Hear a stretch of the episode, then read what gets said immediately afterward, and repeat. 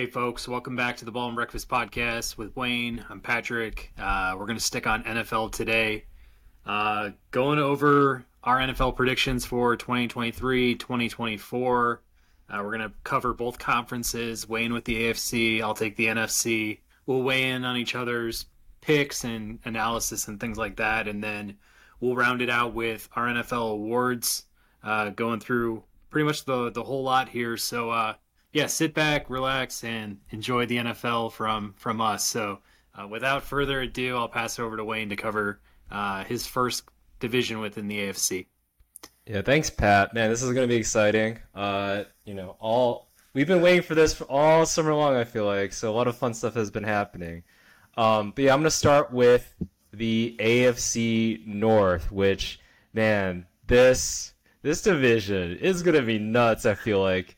Uh, so uh, I'll start with the bottom and kind of wake, work my way up there, kind of, you know, leave you all in suspense there. But, and this, the team I'll start with, this team can either win the entire Super Bowl, like win the whole thing, or be like, like maybe win five games or something like that. This definitely is going to be a tough division, but, uh, yeah, this, this team right here is the Browns, uh, that I got finishing last year. Uh, a lot of question marks with Deshaun Watson, right? Uh, didn't perform the best when he did play, I think, like the last half of the season when he was with the Browns. Um, but this roster is loaded. And I think that's that's what kind of makes me think, like, this team could win the Super Bowl. It's one of the best rosters out there, both on the offensive side and on the defensive side as well. Uh, they, you know, added Za'Darius Smith on the defensive side to, you know, play opposite of Myles Garrett. Uh, you know, they didn't see too much production from Clowney, so adding in Za'Darius Smith, who had like ten sacks, I believe, uh, last season, uh, to combine that with, you know, their killer offensive line, as well as uh, Nick Chubb, Amari Cooper, Elijah Moore, you know, full season with them. It's like this team could definitely make a push, but, you know, I kind of have them going to like seven games, seven, eight games, I think, is what I what I have them. Just it's a it's a very tough division, and you know, very, uh, very competitive there. So I just have him finishing last. Uh, Steelers, uh, I have finishing third here. I, you know, great defense, great defense, I think. Um, and saw some nice uh, movement coming from both Kenny Pickett and the offensive side. I just think they got one more season of seasoning to basically uh, mature a little bit and get more continuity there, just just to figure things out. So, um. have them going third there. And then ah, my A F C team that I always like to cheer for. I have I I went back and forth here, but I'm going with the Ravens. Uh, adding in, you know, Todd Monken uh, as the offensive coordinator coming from Georgia, uh, to kind of spell off the the rule and gruel of Greg Roman and that kind of anemic offense, just like pounding and running and making Lamar Jackson run a lot over there. So We, it'll be interesting. I think this will be an interesting season, uh, with uh, basically, you know, Lamar Jackson. I think this roster on the offensive side is like the most talented uh, weapons he's ever had before. You know, his M V P season, right, uh, where he was healthy, he didn't have too much, honestly, there. I think Snead was like his number two wideout or whatever. And, you know, uh, yeah, now he's got uh, Odell Beckham, uh, Aguilar as well, and then Zay Flowers, who everybody's excited about, I think is going to be something. Defensive side, though, uh, younger, although maybe healthier. They've always battled injuries, I, I felt like. So, you know, uh, David Ojabo, that'll be in- interesting what happens with him. A lot of people thought he was going to be like a top five pick last season and got hurt.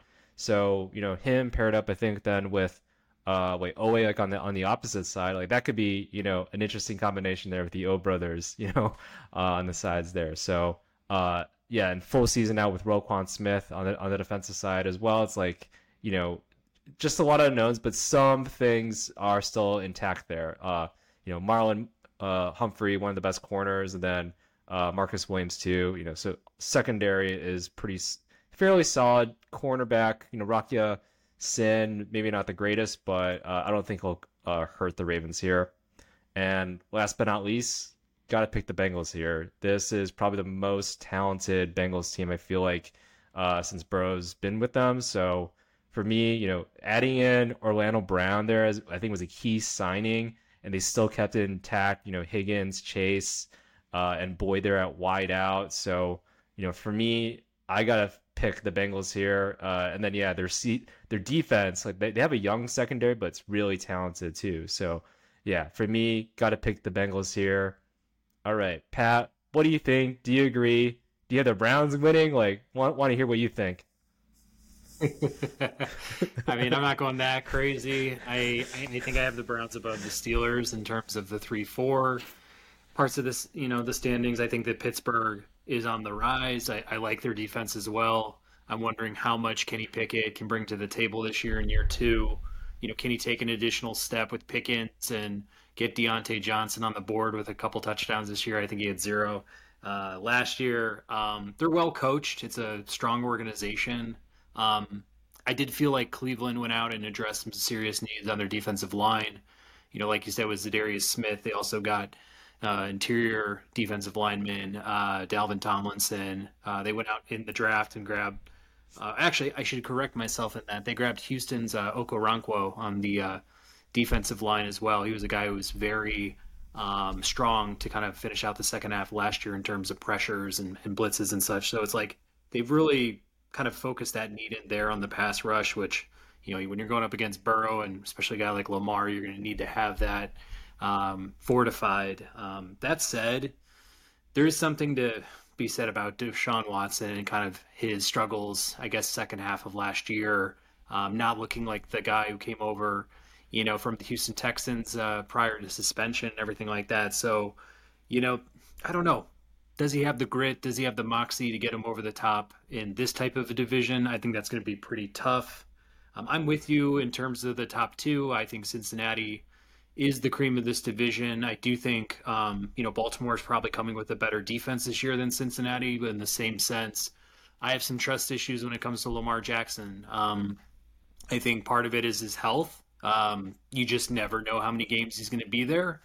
And I think the other part is, you know, he does have these new weapons now, but, you know, he's had Marquise Brown in the past. He's had other guys that, you know, have looked like threats, like even a Rashad Bateman. I don't know if he's gotten the most out of him just yet um, so far in his career. So, you know, he really needs to, you know, take that additional step as a passer, maybe just uh, a sharper quarterback, even if it's not just all with the pass uh, game itself. It's just, I think he's got to bring a little bit more intelligence to the table to be able to kind of get out of scramble mode and, and more or less utilize the weapons around him, especially as he gets older.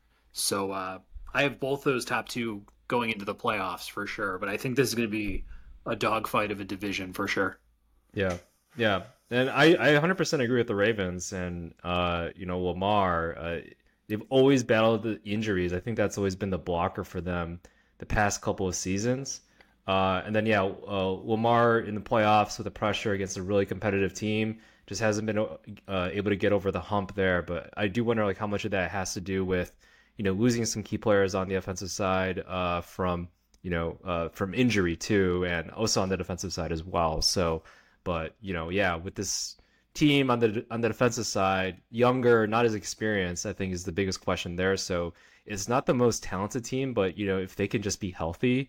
Uh, this this Ravens team could definitely make a run for it, but yeah, still some question marks there. And then yeah, the Bengals though, you you gotta uh t- tip your cap towards them and being able to retain Higgins, you know, going into the season here. So that's that should be a fun team to watch, I think. Yeah, for sure. Yeah. Um. Again, moving on here then to.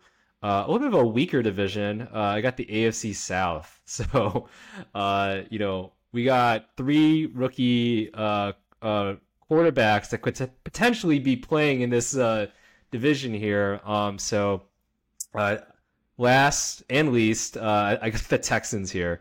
Uh, you know, C J Stroud doesn't really have the, the most explosive weapons, I think, at the moment. Does have a pretty offensive line, though, with Tunsil and Shaq Mason. But there's so many question marks, I think, just of overall skill, overall talent that they do have. A lot of promising talent, I'll, I'll add there. You know, got has Will Anderson on the defensive end uh, side there, uh, and you know, was it Petrie, Petrie as well? Is like one of my, yes, you know, one of the best nickels in the game, I feel like. So, uh, but yeah, just not their season. Uh, it, it, it, I think it will be competitive though. Like I'm not saying that the Texans, you know, Titans, Colts, right? Jaguars. I, I don't. I think there's going to be some parity in here, but I just had the Texans uh, last in this division here. Um, next one up, I will say uh, I kind of went back and forth on this, but I'm going to have to go with the Titans here. Uh, they're only getting older. You know, will we see Will Levis, you know, in the second half of the season? That could certainly kind of kill their record some there. Um, you know, got to respect Vrabel as a coach, but, you know, aging, aging team, uh, solid defense still, but uh, I just feel like there's a lot of question marks heading into the season than there was maybe in previous seasons. And yeah, having that Will Levis uh, kind of wild card there, like, you know, it, I think it's going to be about time, uh, or there's there's going to be a countdown, I feel like, to when they're going to bring him in. So uh, Will Levis, I definitely think having him in there as a rookie quarterback, you know, maybe not going to win like all the games that he's in there, uh, I believe. So, um, and then the next team I have here, uh, Colts, actually. Uh, rookie quarterback Anthony Richardson, right? Uh, this should be interesting, but, uh, you know, they, they did, they do have a new head coach, uh, came from the Eagles and everything. And you know what, they had the, I think the number one rushing attack there. And I, I feel like there could be some potential in terms of, you know, utilizing Anthony Richardson, getting him rolling out, utilizing those legs, right?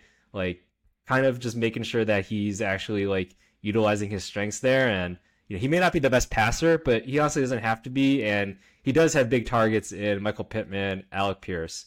Uh, that being said, still a rookie, and don't think that they'll, you know, make too much of a uh, uh, a noise in that division. But, you know, hey, finishing second, I feel like rookie quarterback, I think that's a good step in the right direction there. And then the Jaguars, I think, you know, everybody is picking them. I think Vegas has them as, as like one of the top favored Uh, uh, winners for their for their own division, just because just a lot less question marks. Trevor Lawrence there, uh, you know, another season under under Doug Peterson, uh, adding Calvin Ridley, you know, who I think we talked about from the fan, fantasy perspective, and and then also their defense too. Uh, you know, another season for Trayvon Walker, maybe takes the next step there. That that could be something. So. For me, yeah, got to go with the Jaguars, you know, with that that team, that roster, that defense. Overall, I feel like they, they have a pretty solid roster overall, I think, both on the offensive side and also uh, on the defensive side as well. So, yeah, Jaguars, number one here. Yeah, I'll, I'll agree with you up top. I think the Jaguars easily run away with this division. Um, I think the division is so winnable for them uh, based on the other three teams that I see them kind of inching their way up in seeding as well in the A F C. I think I have them as like the third seed based on who they have to go against in their division. I actually think they might end up with a better record than the Bengals this year, just because the Bengals are going to kind of have to grind it out, gruel it out within their division. Um, but I guess as far as the seeding goes below the Jaguars, who I just think based on a superior offense is going to pick every one of those teams apart. Um, Tennessee is probably next in line for me, just because their defense graded out at least, uh, you know, through the Ringer's most recent rankings as being a top fifteen defense in the league. I know Indiana, Indianapolis and uh, and uh, Houston uh, rated pretty pretty low down in the rankings in the in the twenties or so. So um, I guess with that, I mean, I see Ryan Tannehill, Derrick Henry, DeAndre Hopkins as being a you know a competent enough uh, offense based on the competition within that division where they have enough leadership there to to at least inch out what I think the Colts and Texans are bringing this year. I think, you know, for Houston, for one, um, you know, obviously new quarterback. They're bringing a new head coach who I think will do a lot for, you know, a young defense and kind of getting them where they need to be. But, you know, like you were saying, with Robert Woods being maybe your top wide receiver, you know, outside of Nico Collins, I mean, that's one thing. Uh, Dalton Schultz had an off year for the Cowboys. He comes over as well. Um, I think it's kind of a learning year for them. I, I'm relying a lot on Dameon Pierce to be kind of the focal point of that offense. Um, but I think they're gonna they're gonna have their struggles for sure. And then uh, I have Indianapolis actually at the bottom of the standings this year. I think all the juju for that team is going south. I mean, Jonathan Taylor wanting out. Um, I think they're going to have Minshew started off, who, you know, I think is solid as being a veteran and everything, and kind of will hand the ball to Anthony Richard, you know, Richardson at some point. Um, but the defense is, you know, graded twenty-ninth in some of the rankings I've looked at. Um, you know, their defensive line is kind of in shambles. I mean, Shaquille Leonard, we don't know what we're getting really anymore um, out of him. I know they lost Stephon Gilmore in free agency. So they're really starting to thin out, especially on defense. And, you know, with a with a new quarterback who's kind of, you know, got a rushing focus to him, you might not have Jonathan Taylor. And beyond Pittman, I'm just, I don't know if like McKenzie and Alec Pierce are like next level type athletes or, you know, playmakers in that sense. So I just have a lot of concerns there. And I do think Shane Steichen's the right guy. And I think that that'll be a good coach for them kind of moving forward and developing Richardson. I just think it's going to be like a Bears type season where you have Justin Fields, you know, running all over the field, but you have nothing to surround him with. Yeah. And, and no, that's a fair point. It, I, I think the, the Colts definitely are this kind of wild card of, you know, they, They definitely have a rookie running back, or not running back. I mean, people will call him a running back in Anthony Richardson, right? Uh, a rookie quarterback. Uh, uh, but I, I think the one thing is he has a pretty decent offensive line. Uh, he has a run-focused coach uh, there. So, and then has some wep- has you know with Pittman definitely a weapon there. The Jonathan Taylor thing, yeah, that totally makes sense because he may not be with this team for for too long, and I think he he might he'll probably miss some games too. I think uh, like the first couple games as well. So, um, yeah, there's a lot of question marks I think for them. But you know, uh, I just think that this division, I'm not maybe it's just me. I'm just kind of counting when this Titans team is uh, gonna age out or go on a decline. It's like, you know, bringing in DeAndre Hopkins and everything. Still a talented wide receiver. I think it called for, you know, the Bears to to bring him on, but like, you know, is is he going to be an X factor for the, the passing game there with the tight ends, with Tannehill and such? Uh, I don't know, but you know, uh, Vrabel is a solid coach, so that definitely could be a thing, especially with that defense. A lot of things could swing their way there. So, yeah. But when I when I put them in second place, don't don't get me wrong here. I think they're a six to seven win team. I just think Houston, Indianapolis are going to be probably anywhere from three to six wins in that sense too. So it's like, mm-hmm. I have this being a very top heavy uh, you know, type division with Jacksonville up at the top. I mean, I feel like Jacksonville gets into the double digit wins. I mean, yeah, I don't want to say easily, but I think it's like they've got some, like one of the easiest paths I think into the playoffs this year. Yeah, for sure. And I, I, there's been a lot of Trevor Lawrence uh, hype, I guess, in terms of potentially getting an M V P. Like, I think he's like, like oh, you look at all the, the names on there. You see Mahomes, you see Jalen Hurts, Burrow, and stuff like that. Um, and you see, oh, Trevor Lawrence. Uh, because of that, you know, he there's a feeling that he can definitely pad up his stats a little bit, especially with, you know, Cal- adding Cal- Calvin Ridley in there too. So, um, and then yeah, having an awesome record. I I think I have him like, you know, go maybe eleven and six there, but. Yeah, there's there's definitely, I think, a lot of good momentum there for the Jaguars. So moving on to the uh, the A F C East here.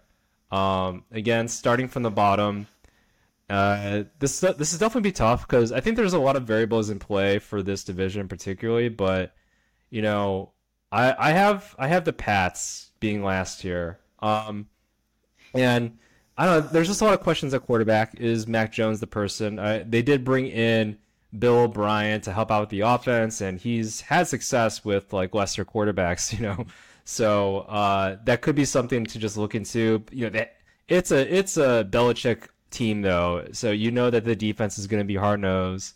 Uh, have a solid running back there in Stevenson, uh, and then you know Juju can be a solid wide receiver there. Um, but yeah, I just feel like that that offense can definitely be anemic at times. Maybe not as talented uh, compared to, you know, also the rest of their very tough division. So I have them last there. Um, and then moving on to the next team, I got the Dolphins here.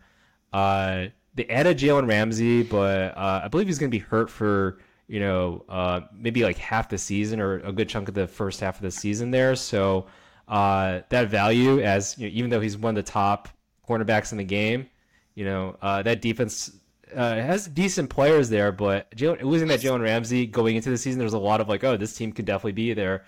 I just don't see it at this point. So, um, and there's also those questions with Tua.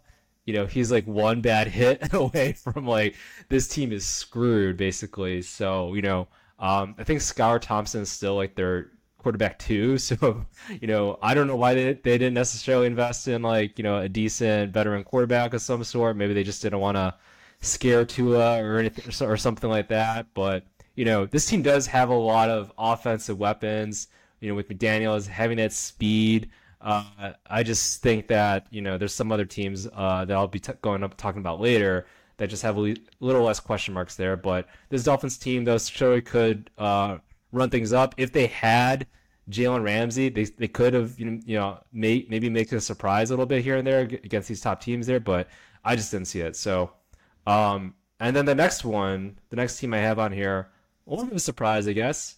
Uh, I'm going to pick the Bills. I think. I think they might regress a little bit. Um, you know, uh, they struggled a little bit when Von Miller was out because of the lack of pass rush. Uh, they, they this team did did add Leonard Floyd, uh, who I think had nine sacks last season. Uh, but you know, I remember him from like the Bears, and then also what he was doing with the Rams.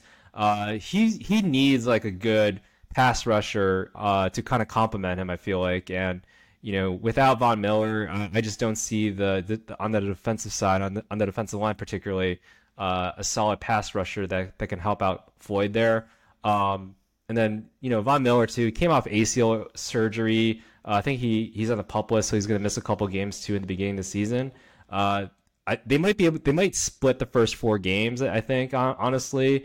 Uh, I think they have a couple games on the road there, and then the Dolphins, uh, they face at home, so... You know, a lot of variables there, I think, uh, could happen. Uh, yeah, they were going against the Jets and the Commanders uh, uh, away. So, and, you know, that can definitely talk about the Commanders, you know, eventually. But, yeah, I I, I like the Jets. I, I have the Jets winning this division, actually. Uh, you know, this team last season uh, without a quarterback, right, with, like, a bottom, you know, five quarterback uh, play, I feel like, uh, They they were making a run. They were beating some really good teams, have some playmakers on defense, have one of the top defensive linemen there. You know, Quinn Williams, have one of the top cornerbacks in the game already, year two now going into Sauce Gardner. Uh, and then they also have Garrett Wilson, who uh, got one thousand yards last season as a rookie. And, you know, have Dalvin Cook on the offensive line, uh, on the on the on the running back side, to pair up with, you know, Breece Hall, who's, you know, hopefully healthy. Um, there's just a lot of talent, I feel like, on this team that to look forward to, I feel like. And uh, for me, yeah, just a lot less question marks, I think, with the Bills. Bills, yeah, their defense right now, just not there. And then, you know, who, uh, Stephon Diggs, uh, still think he's going to have a solid season, but he's only getting older there. So, yeah, going to go Jets here. I think they have a little bit more of an upward trajectory with their thirty-nine-year-old quarterback there, Aaron Rodgers.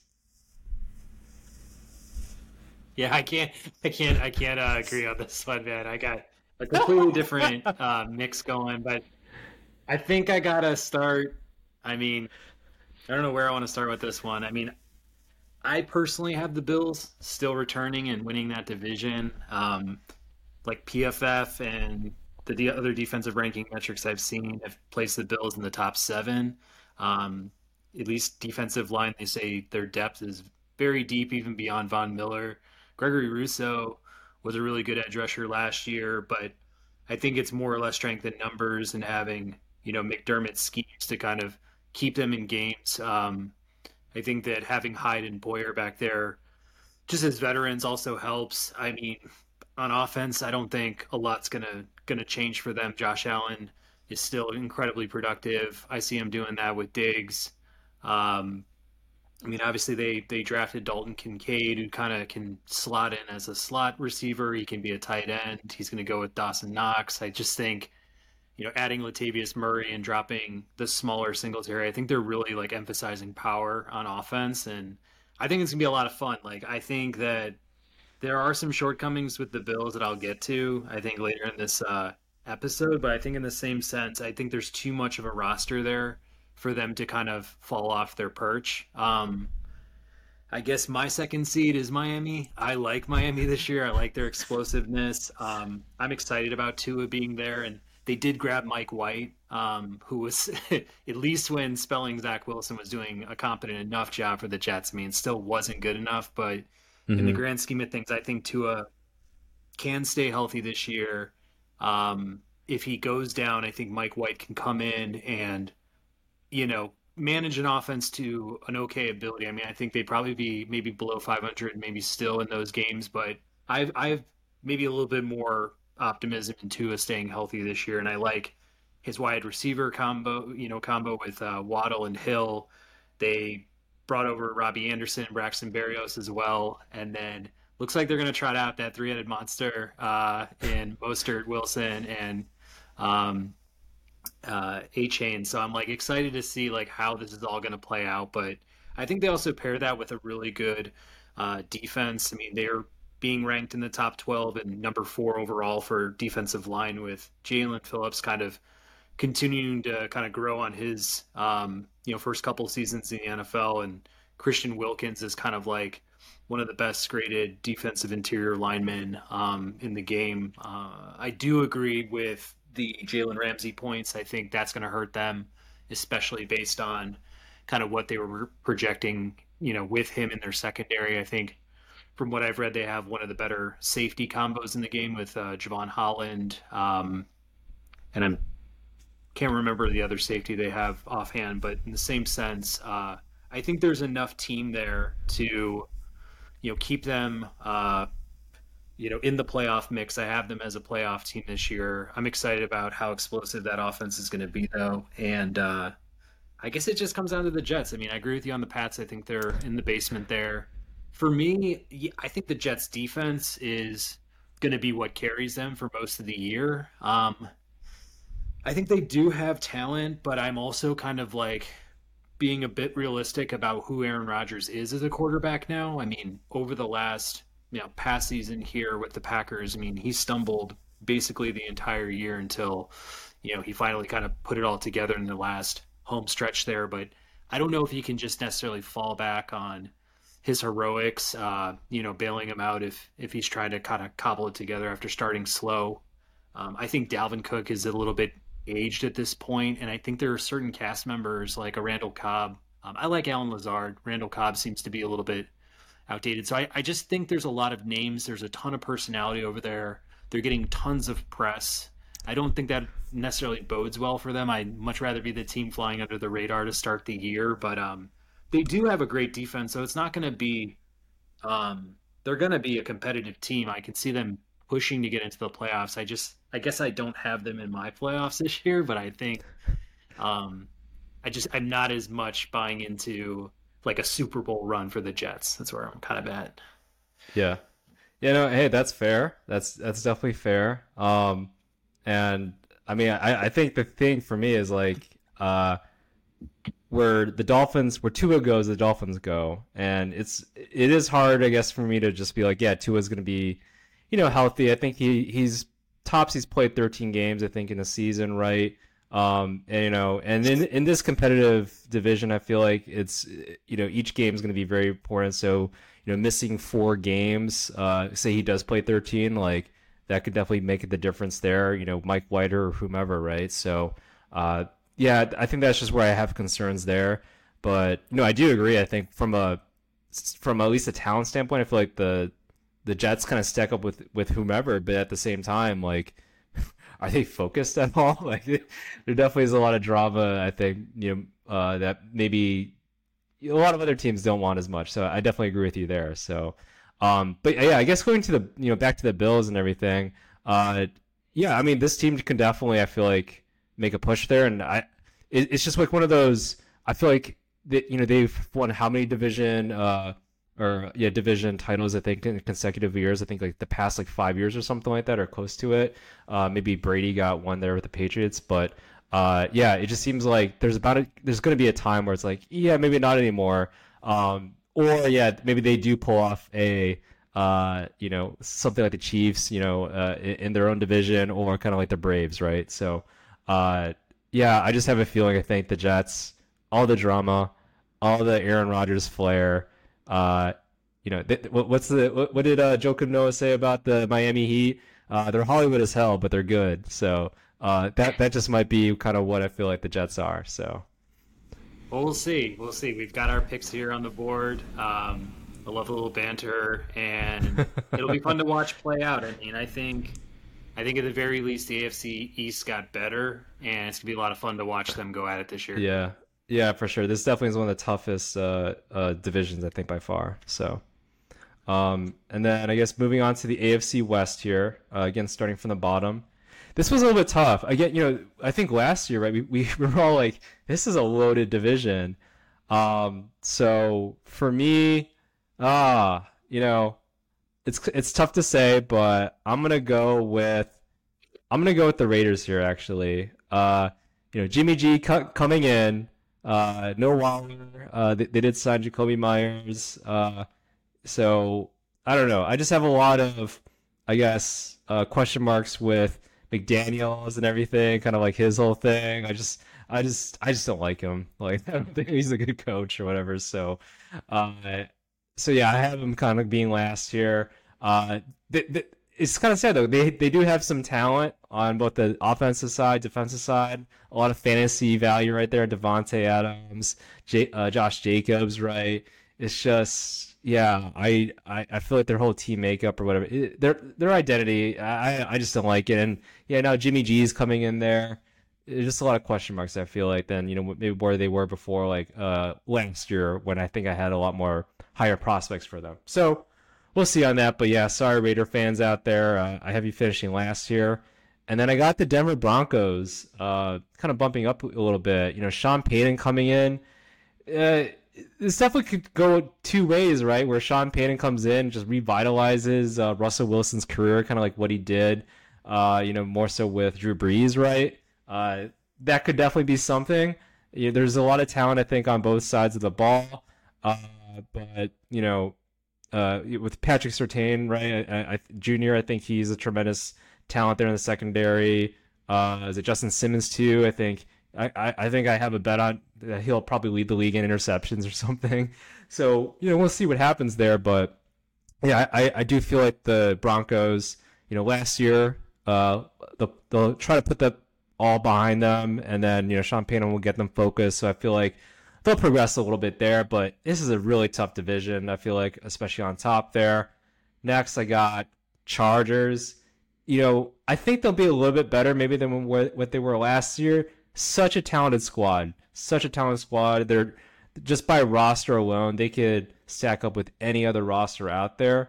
Um, You know, I, I think they got a lot of injuries last year on their on their defensive side, you know, losing J C Jackson. Uh, I think they lost, you know, Khalil Mack as well. Uh, I think Bosa went down maybe a little bit as well. So it's like they just got a lot of injuries on the on the defensive side. Uh, hopefully they'll be healthier. Um, I think that's kind of what I'm banking on. But I still have been finishing second to the Chiefs. Uh, I don't know how you can't go with Mahomes, Kelsey, an improved offensive line, uh, more seasoning with those wide rec- that wide receiver group, which I feel like is underrated with, you know, Tony, uh, M V S, uh, Sky Moore, who I know we talked about from a fantasy, fantasy perspective. I think he'll get, you know, a lot more reps, you know, and, and get some yardage there. Uh, and a very, in my opinion, very underrated defense. Chris Jones last year, he was, I think, third or one of the top, uh, I think it was third in, in terms of, uh, Uh, voting for our for defensive player of the year, and you know, very kind of under the radar defensive talent overall, I feel like. Uh, and then they have a pretty young, talented secondary too. So, uh, and Nick Bolton, you know, one of the leading tackles in the game. So, and you know, some talent on the on the edge as well, um, with George uh, uh, Karlaftis and uh, you know uh, uh, Nnaduke uh, Uzoma, who I know they got in the draft, and several other players like that, right? So I just feel like, yeah, they got to, I think to win this division, I can't bet, bet against Mahomes here. So Chiefs uh, getting another divisional crown. Yeah, yeah, I agree with this full set of rankings here. I don't have a whole ton to bat off you. I mean, I think that, Casey, the one thing I do worry about is Chris Jones uh, signing and when that's going to happen. Um, right now he's kind of in a holdout, and they talked about, you know, could he be put on the PUP list? Uh, he said he's willing to hold out until week eight if he needs to. He says I, he can afford to hold out for the right contract. So, I mean, if that starts to get really testy, that's going to change how I view that defense. Um, luckily, they're the cream of the N F L in terms of offense, and they can make things happen. I think they can, you you know, put up double-digit wins with their offense alone, um, even if their defense is missing a key component. Um, but that said, I mean, you know, you look down the rest of this list, I mean, the Chargers, they have an amazing-looking roster. You look at the names, you're like, wow, look at all these names. Bosa, Mack, uh, J C. Jackson, Rashawn Slater, you know, Keenan Allen, uh, Mike Williams. But it's like all these guys always are getting injured. They're playing half seasons, if not less. And it's like, yeah, I mean, Justin Herbert is an all-world talent at quarterback, and luckily you got another weapon in Quentin Johnston, which I think was was huge for them, because I do expect Allen or maybe even Mike Williams to miss some games this year. So to have, you know, Quentin Johnston kind of step up and, you know, see what he's made of, I think that's going to be essential for Herbert to get through the year. Eckler's kind of the do-it-all guy. I mean, continuously being that bell cow and also one of their top receivers. So they're a fun, exciting, electric team. I want to see Herbert take a step. I do think they have one of the worst coaches in the N F L um, in general. So it's like a lot of those, you know, components all swished together. I just feel like, you know, I still have them inching their way into the playoffs. I was very reluctant. I was looking at a bunch of different teams in the A F C, but I ultimately landed on the Chargers getting that seven seed. But, you know, that's that's about it. That's the ceiling I, you know, basically have for them, unless everyone's healthy and everyone's clicking on all cylinders, which I just I just don't see it. Um, Denver, yeah, I'd like to think better things are coming, but then they've also dealt with just a really bad string of luck here. I mean, J- Jerry Jeudy's going to be out for a few weeks.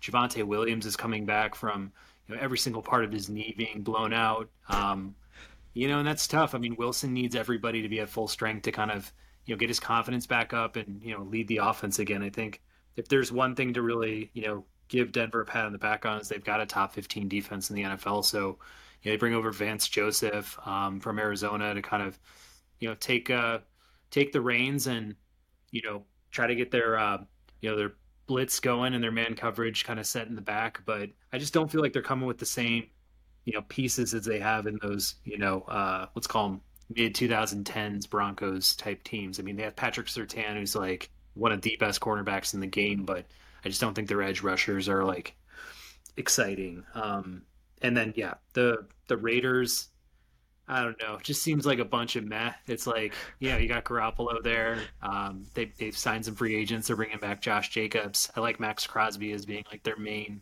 D N, but, you know, maybe Michael Mayer has like a good year in his rookie year as a tight end, and he's competing with Austin Hooper. And, um, I believe they have another uh, O J Howard, I guess, is over there at tight end too. It's just kind of like, it just seems like a lot of aging type vets that love Devontae Adams as a as a wide receiver. But it's just like, I don't think they really have an identity, and they definitely have one of the worst defenses in the N F L on paper. So um, it's going to be, you know, rough sledding for them for sure.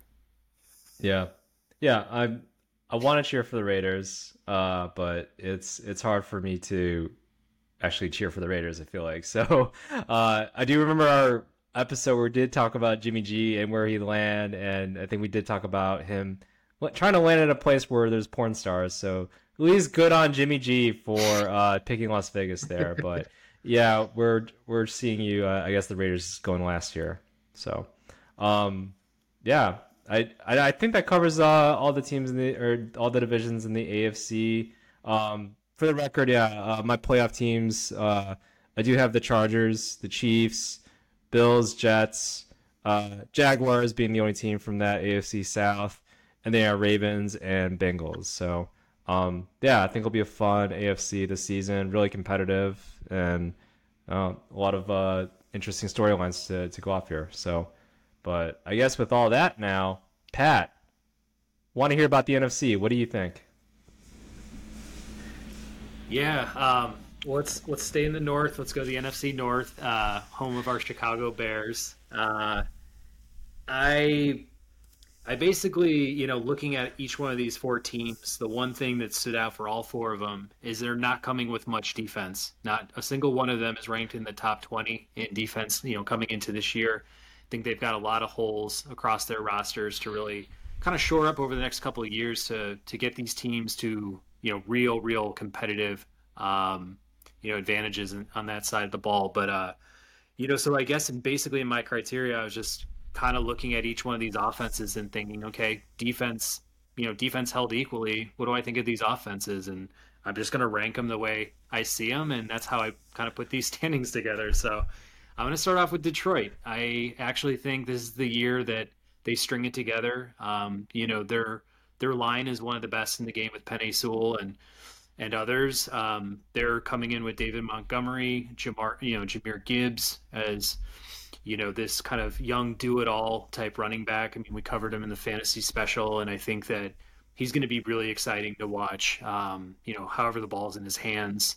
Um, Amon-Ra Saint Brown is, you know, one of those guys you're kind of moving into, you know, the top tier as far as wide receivers go. And I think pairing him with Sam Laporta, um, the rookie tight end, uh, will be interesting for them. I think that they do struggle a little bit in that wide receiver depth category. But, you know, one thing to say about, you know, their quarterback, Jared Goff, is he looked real solid last year. And his, you know, counting stats for passing yards and I want to say Q B R were, you know, top ten in the league. I mean, he was he was really, um, you know, a leader on that team, a young, you know, Lions team, and they took some steps last year. They definitely showed, you know, continuity, toughness. I think they really buy into what Dan Campbell is selling. I think, you know, he brings a lot of fun into the locker room and just that unity, that brotherhood that I think a lot of teams are missing. I mean, I look at a lot of teams and I'm like, the talent is all there, but, you know, if you don't have that buy-in, I think that really, you know, sets you back. So I think they, I think they move a step further this year and they take that division Uh, with a lot of the changes that have gone on within it. Um, so we'll see, we'll see where they go. But uh, I got Detroit up top. Um, this is going to be a little bit unpopular, but I got the Vikings. Uh, come talked about Za'Darius Smith. Um, they lost Patrick Peterson. Um, they've lost a handful of other guys. I think Daniel Hunter's like the one thing keeping that that defense together. Um, again, a lot of these defenses, they're in the same ballparks with one another, and I just feel like Kirk Cousins and J J, and then you had Jordan Addison. Um, you got K J Osborne there. Madison's been there before. And Hawkinson's actually a pretty exciting uh, tight end after he got moved from Detroit. I think that, you know, the offense is going to be the thing that keeps them, you know, humming. I think they can, you know, go toe-to-toe and, you know, kind of put points up on the board. I think they're going to be an absolute doormat on the other end. But I think kind of looking at some of the other offenses in this division, I, I would place them second at this point. So um, I'll leave it at that. Minnesota takes a step back from last year, but but still ends up in second place. Um, I then have our Chicago Bears uh, slotted in at third. I think there is a ton of excitement, um, you know, kind of coming into Chicago uh, this season. I, you know, obviously love the the trade they made to move down to number nine. Um, you know, they got Darnell Wright to help protect Justin Fields. Um, there's another play I really would have enjoyed having instead of him, but we won't go back into that uh, topic. But, uh, you know, you got D J Moore on the outside. I think just pairing him with a bunch of other capable receivers this year, Darnell Mooney, Claypool, they signed Robert Tonyan. They've got Cole Kmet. Um, hopefully if that offensive line kind of stays healthy, sticks together, it can be, a, you know, a capable unit. Um, I've heard, you know, some injuries with Tevin Jenkins, which worried me uh, kind of going into the year. But I think Justin Fields is going to take another step. I think he's going to be explosive on, you know, his feet. I think he gets a little bit better in the pass game. Um, but I am a little bit, you know, concerned with the defense. I, you know, I, I like the linebacking crew that they've assembled for this season. I like Jalen Johnson and Jaquan uh, Brisker in the secondary. Um I'm trying to think, you know, Yannick Ngakoue recently signed with us as an end. That should be, you know, interesting. I know we also brought over DeMarcus Walker. Um, I just feel like there's still, you know, some holes there on the on the front four. I don't know if it's like, you know, if we've got anything elite there. I don't know if we have anything like promising in terms of young talent that we can get truly excited about. It feels like a lot of, uh, you know, adequate starters and then, you know, kind of some below average Um, players as well there. So I feel like, you know, any teams trying to establish the run will have an advantage against the Bears. And I'm, I'm a little bit skeptical about, you know, what, what their um, defense, you know, defensive uh, units can put together. Although it seems that Eberflus is like kind of has been targeting, you know, a linebacker strong team with, you know, a, a very good secondary. And, you know, we'll kind of have to wait and see how he, you know, schemes against, you know, these, these teams in specific, but Um, I think they take a step this year. I'm still kind of in the six seven win category. I think that's definitely low based on expectations and what I've been hearing from from folks in Chicago, you know, Chicago, but I'm still a little bit skeptical. Um, and then finally, the Green Bay Packers um, in the basement. You know, again, if all if defense is held equally amongst these teams, you know, Green Bay kind of looking at bringing in a new quarterback, Jordan Love. You know, he is a third-year pro, but in the same sense has not had a lot of battles to this point. You know, if Justin Fields was at the bottom, you know, of the N F L with all of his talent, and I do think Justin Fields is a more talented quarterback than Jordan Love. Um, I think Love struggles. I think he's got a decent enough offensive line. He's got, a, you know, some good running backs. Christian Watson's exciting. He's interesting, but he's not necessarily baked and complete at this point. I don't know if he's like a true number one, or is he a, you know, wide receiver three with some incredible upside. We're, we're still kind of having to determine that this year, and there's not much else around him. So, you know, if he doesn't have a good defense, he doesn't have a ton of weapons to really, you know, get comfortable with. Um, he himself is a little bit inexperienced. I think they struggle. I think they do struggle, and they, you know, weren't a very good team last year. I mean, Aaron Rodgers really, you know, I think willed them to, you know, a near five hundred record, but in the same sense, it was a pretty ugly year coming out of Green Bay. So I, I kind of expect that going into this one. And uh, that's, yeah, that's kind of how I looked at it in the N F C North. Yeah, I think I agree with uh, everything you said, uh, except I'm the forever uh, optimist here for the Chicago Bears, I feel like. So uh, I have them finishing second here. Uh, I think Vegas has them at seven and a half. Uh, so, you know, maybe they do get that eight wins, nine wins, I feel like, is is kind of what I'm anticipating here. So, uh, yeah, I, I think I have like maybe nine. Maybe they do sneak in the playoffs. Maybe they don't. I definitely see them as that fringe team.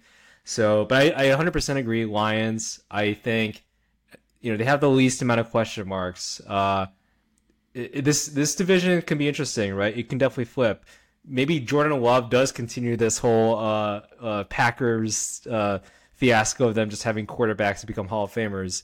Uh, we just haven't seen anything to say that, though, you know. And uh, like you were saying, Christian Watson, explosive wideout, had a tremendous second half of the season, but he had a Hall of Fame quarterback throwing to him uh, again in the second half of the season, where I think the Packers won like five games straight or something like that, right? So, um, yeah, great defense, probably the best defense in this entire division, I feel like. But at the same time, Their their offense is going to be a little anemic. I feel like everybody's just going to, you know, uh, just keep the safeties in the box, I feel like, and uh, just make sure that Watson is covered. I, I think that's basically it, right? So, uh, yeah, I I have the same kind of setup there, but I honestly would not be surprised if the Packers were to pull something off there.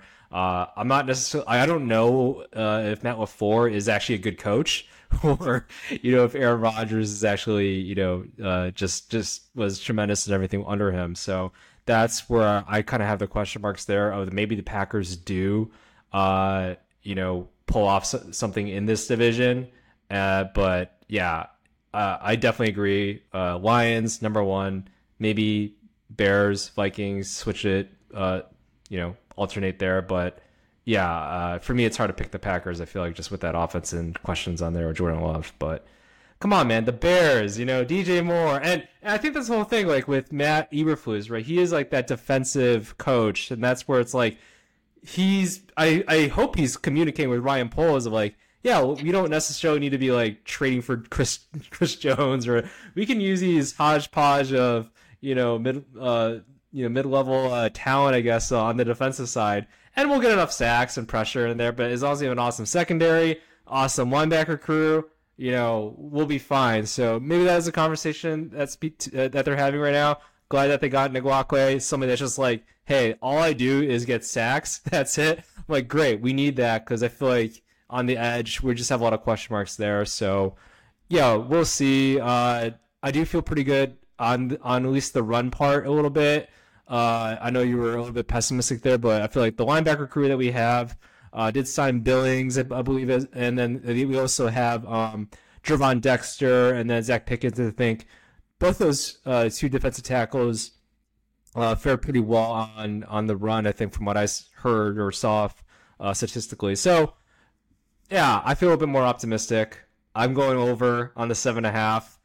But it, yeah, it's it's. Am I going to place a bet on it? Maybe not. But yeah, I, I, I would I would if I were a bet, I'd probably go over. So yeah, it sounds good. Um, moving on to the South, um, I think this division again, you know, next to the A F C South is going to be one of the worst in the N F L. Um, I have the New Orleans Saints at the top of the division. Um, I think it's, you know, largely in part to their defense. I mean, now a lot of their key components on defense are starting to age. You know, Cameron Jordan, um, Demario Davis, uh, Marcus May. I mean, they're kind of getting up there in age, but in the same sense, like their unit as a total, you know, um, you know, uh, you know, unit, I think in general still ranks pretty high. I think that they can hold it together, fortify, you know, themselves against some of their opponents here in this division aren't going to be coming with, you know, the most dynamic of offenses in the N F L. Um,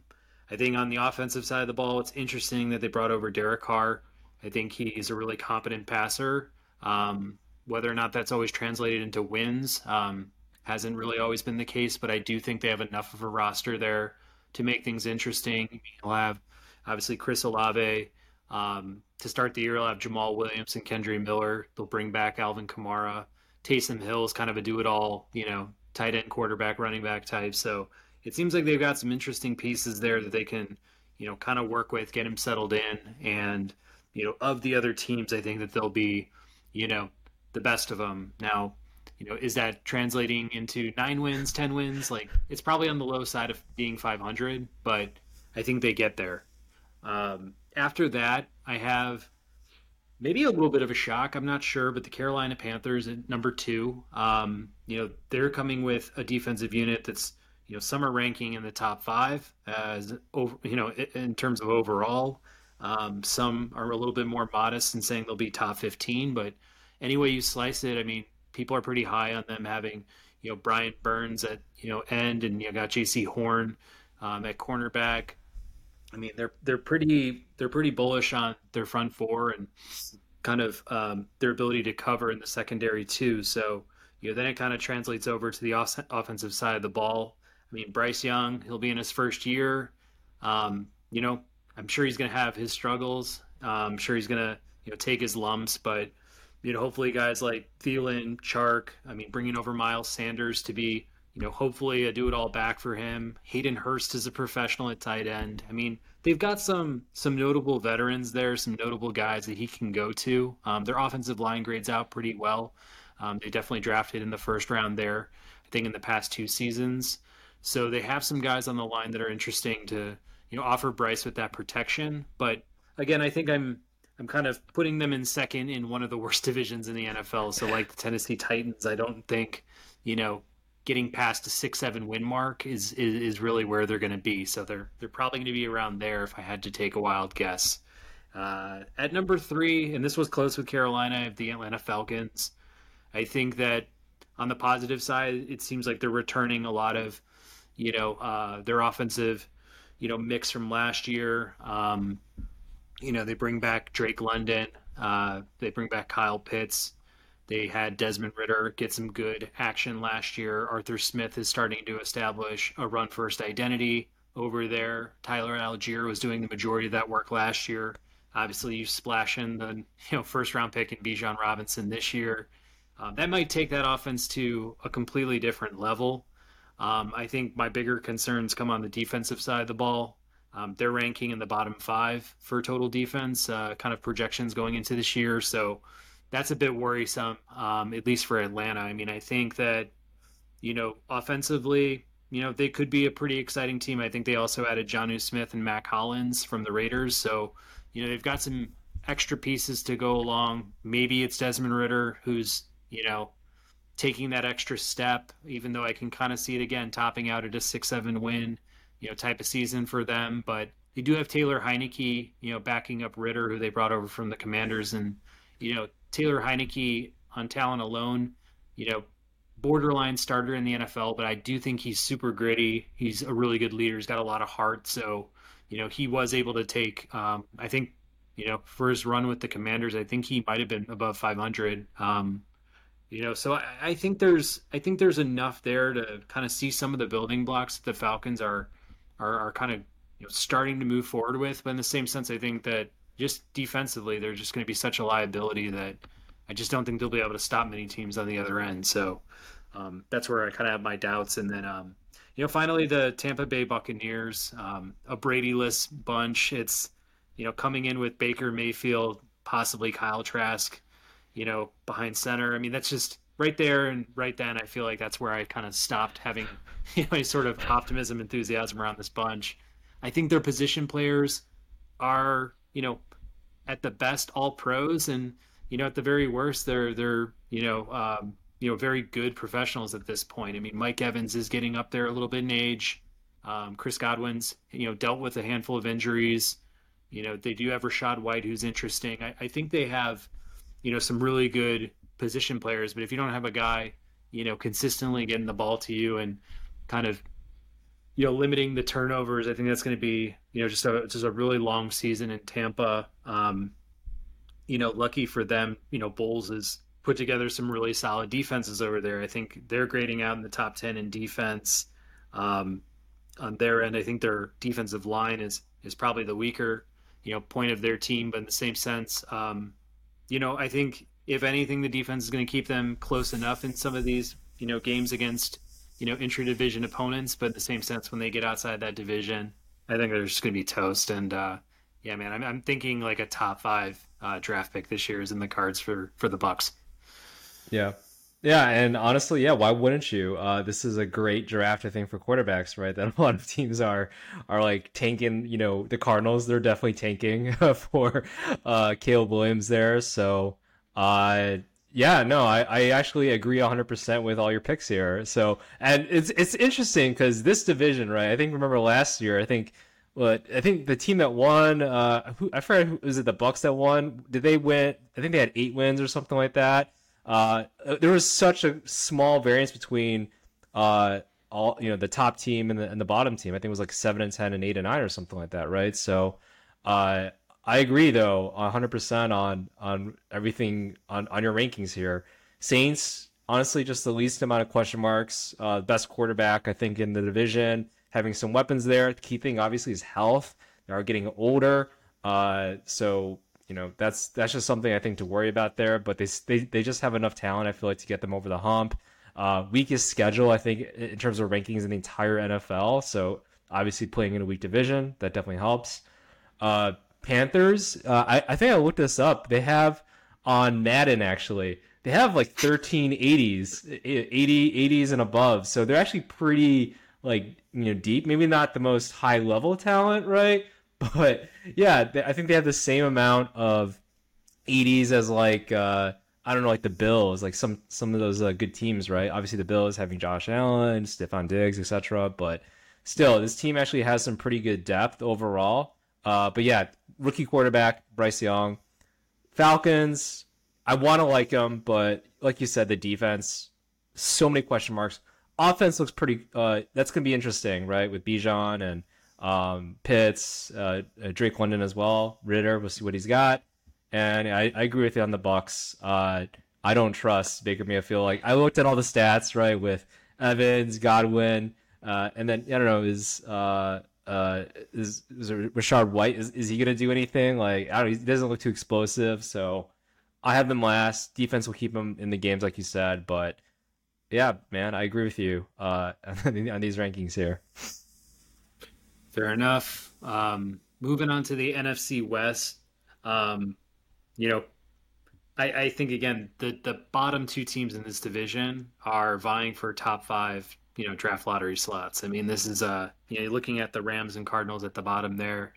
You know, Stafford, we're just not really sure can he stay healthy for an entire season. You know, he's dealt with a lot of, you know, back issues, other injuries throughout his career. Um, he also just doesn't have a lot of support around him. I mean, Cooper Kupp, Tyler Higbee, like that's nice. Cam Akers could be interesting. Um, beyond that, you've got Ben Skowronek, Van Jefferson, Kyren Williams. It's like there's just not a lot to get excited about on the offensive side for them.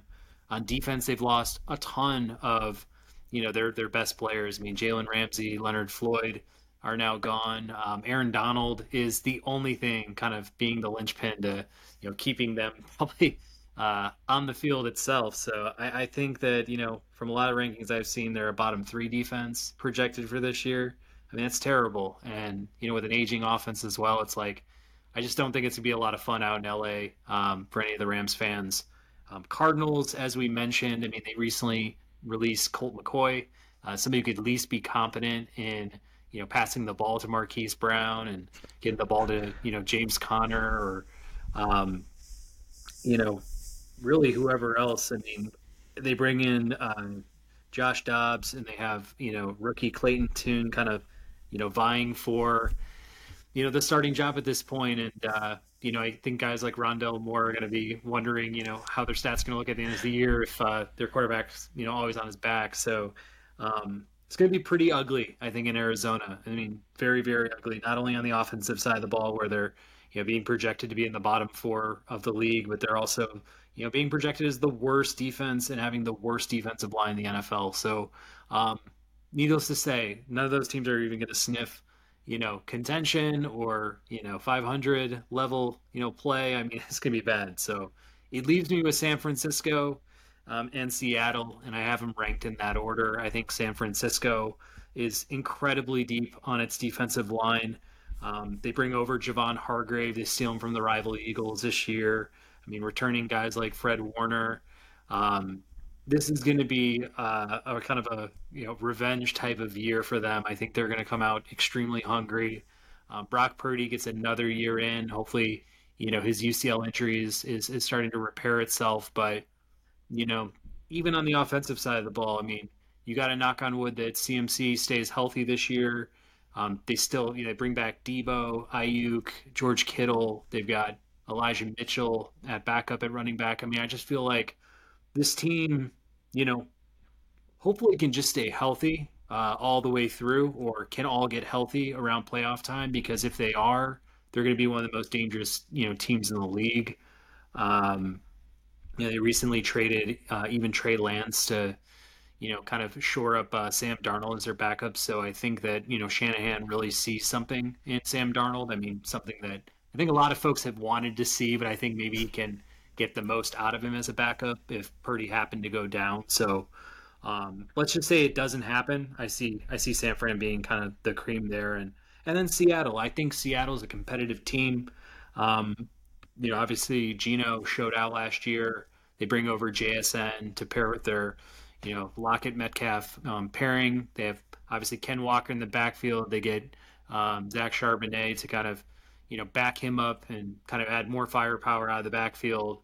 Um, I think if they get a knock, you know, the defense, you know, at least from some of the grading I'm looking at, is is kind of putting them uh, top twenty at best. Um, I think they have some young pieces that are super um, exciting, especially in the secondary. I think they've continued to load up there with Witherspoon, Woolen, um, and others, but we'll just have to see. Um, I think that they're a playoff team. I think I've got them, you know, uh, taking one of those wild card spots. So we'll get to that in a, in a minute here, but But that's my N F C West uh, at the outset. Yeah, I one hundred percent agree. I think, you know, it's pretty clear what the Cardinals are doing, so don't need to knock, you know, or uh, talk about to them too much. Uh, Rams, yeah, uh, it, it seems like they are trying to figure out, okay, uh, you know, maybe we'll try to give it a little bit of a run. If we don't see any momentum whatsoever, yeah, we'll we'll just, you know, kind of see if we can get a top draft pick there as well. See if we can find Matthew Stafford's replacement. We won the Super Bowl, great, but, you know, they got rid of Ramsey and Floyd, so I feel like they're kind of headed that way. And yeah, it really is going to be Seahawks, forty-niners. I've seen some people pick the Seahawks, which honestly, like, they could possibly dethrone the forty-niners. I wouldn't be completely surprised, but, you know, again, if I were to bet, I'm going to pick the forty-niners like nine out of ten times because they have the most talented roster uh, out there. Y- yeah, even with Brock Purdy or, you know, uh, even some sort of medium type of quarterback, they still have the best roster. So I feel pretty good about them winning uh, this division.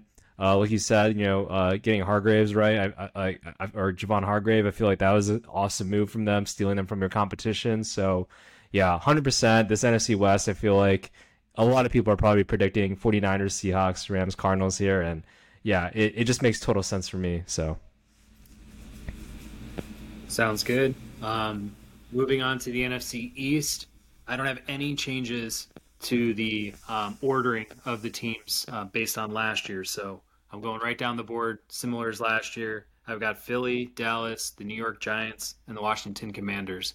I have seen all the buzz around Dallas. I've seen, you know, their offensive rankings, their defensive rankings. I mean, they could very well be one of the best defensive units in the N F L. Like, I will not dispute that. You know, they've got, obviously, Parsons. They've got Trevon Diggs. They brought over Stephon Gilmore from Indianapolis. Um, you know, they still have... Uh, You know, obviously, uh, Lawrence on the end as well. It's just like they do have a lot of pieces that, you know, probably bring them up in the ratings. I know they had the top, you know, amount of pressure uh, placed on quarterbacks as of last year as a unit. I mean, I feel like that's exciting. You know, still got, you know, Dan Snyder kind of at the helm and, you know, returning a lot of their starters from last year. So they do have a lot of the chemistry continuity baked in.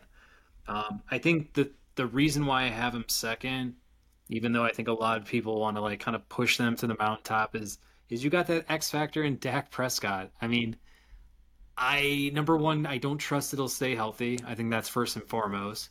Number two, I just don't think he has the moxie. I don't think he has, you know, the intestinal fortitude. I, I just really, there's something about him that I feel like when the big moments come, he kind of he kind of fumbles and stumbles. And, you know, with everything that I saw from Philly, you know, last year, just Jalen Hurts, his leadership, his aggressiveness, his ability to kind of, you know, take charge and, and kind of run that whole offense both on the ground and through the air. I mean, he's he's exciting. I mean, I, I think, you know, they, they return a lot of their starters on offense. They've got a completely different mix in the backfield, which I think is also um, something to keep an eye on with, the, you know, DeAndre Swift and Rashad Penny, who I think might be, you know, the the workhorse back when he's not, you know, dealing with injuries himself. Um, could be a little bit of a mixed bag there in the running game, but I think Hurts does enough um, on the ground himself to make that competent uh, overall. And I think if there's one knock, I mean, we look at the front seven and we kind of,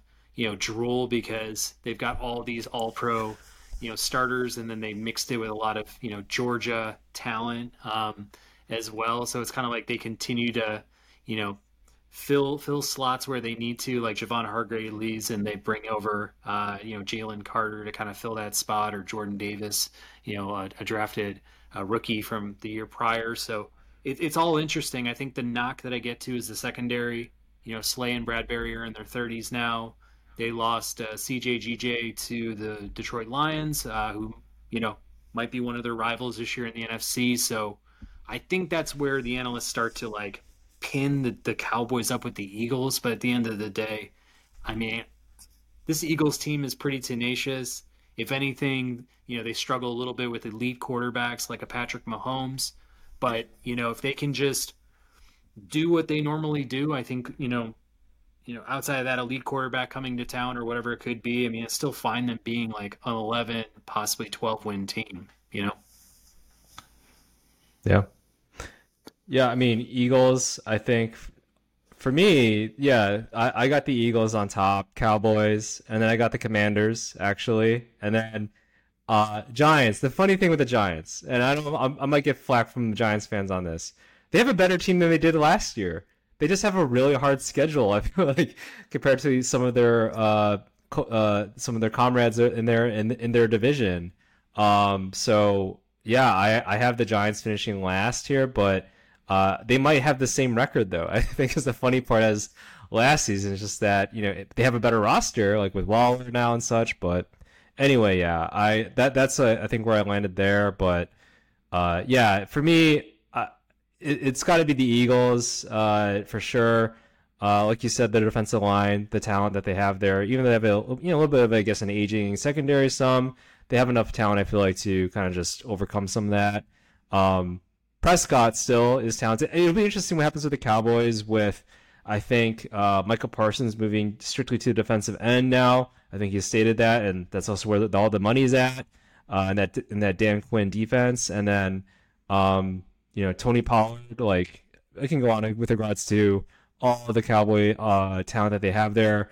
You know, we'll see what happens, I guess, without Kellen Moore uh, and, and kind of that whole thing that they were doing over there, I feel like. But, uh, yeah, uh, I just have, I guess, you know, Eagles overcoming uh, any of those obstacles there, continuing on, although they lost all both their offensive and defensive coordinators actually there. So, um, and then at Commanders, I, I don't know if I'm like jumping on the Sam Howell train or whatever, but I feel like he'll, he'll do enough for that team. And I think that team, it, it's really talented. It really is. Uh, one, you know, one of the best, I think, front sevens in all football, underrated. Uh, and then ha- they have enough offensive talent, I feel like, to, you know, make some differences there. So, yeah, I feel like Commanders going to take a little bit of a step, I feel like. But uh, at the same time, Giants fans, you know, it's hard for me not to go against Brian Daboll. He's such a talented, good coach. So, yeah.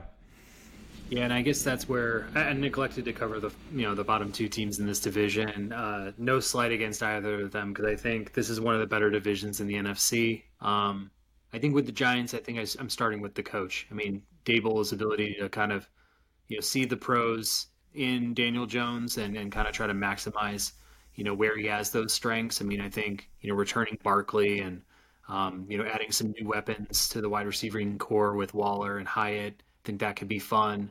Um, the defensive side of the ball, um, this is one of the units that's kind of graded in the lower uh, third of the league. So I think overall it's going to take great coaching and scheming to kind of get them over the top.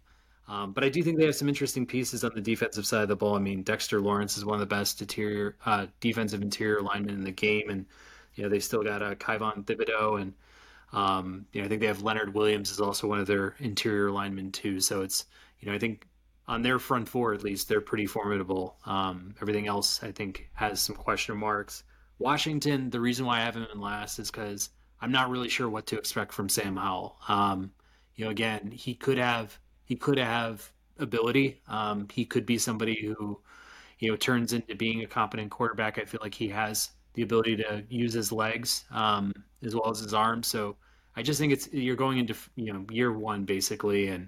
Um, I think that's a lot to ask of him, especially in what I think is one of the hardest divisions in the game, uh, especially when you're facing Philly and Dallas a couple times. Uh, that might be a lot to take on. And I know they've got Jacoby Brissett as well, but it's just hard to it's hard to say that you know the defense alone is going to be enough to to to get them winning ball games. And uh, you know Terry McLaurin starting off with turf toe. I don't know how long it lasts, but if he's not at full strength too, I mean that's a huge knock to the offense. So. Guys like Jahan Dotson and, um, you know, Curtis Samuel really have to step up to kind of cover some of those losses. But, you know, all things, you know, all this being said, I think that, you know, I've got I've got three of these teams going to the playoffs. My top three are um, similar to last year. Um, it was hard for me to get creative in the N F C just based on really how bad it is compared to the A F C. Like, if you really look at it, it's. It was tough for me to think about who's going to make the playoffs uh, once we got into wild card slots over there. But man, it, it's it's not looking too pretty. Yeah, no, this definitely is a tough. Uh, the N F C definitely was tough, and yeah, for me, I was like, well, I got to have the Bears in here somehow, so somebody's going to have to get screwed. I feel like so. Yeah, I had Seahawks, Niners, and then yeah, out of the N F C East, I did want to put the three teams in there, but yeah, I think I had to put the Bears in there, so I had Cowboys. And just the Eagles, and then Saints, and then Lions and Bears there in the N F C North. So, but yeah, that this N F C definitely is tough. I think, you know, a lot of people are predicting it's going to be like a Niners Eagles uh, like trajectory that way. But I don't know. Uh, it, it, it'll be competitive, I think. But I, yeah, those two teams I feel like are just on a different stratosphere, uh, you know, right now. So, yeah. So I guess I guess with that. Um... You know, maybe we start to segue into our, our playoff predictions. I mean, I feel like we've each kind of set up our divisions. We've, you know, batted ideas back and forth here. Um, however you want to do it. I mean, we can um, cover both conferences and just kind of spitball it if you want to walk through the A F C to start. I mean, that's, yeah, I'll, I'll definitely go through the A F C, kind of share like my thought process on the whole thing. Um, you know, Uh, who's going to have the best record, I think. Like, who's going to have home field advantage, I think, is going to be really important here.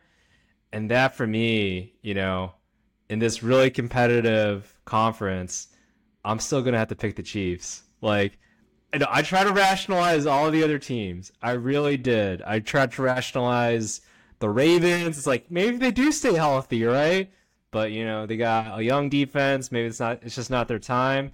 Uh, I think the one team that I thought, you know, maybe they can do it is obviously the Bengals, right? Um, they have beaten the Chiefs before. They have gone to the Super Bowl before.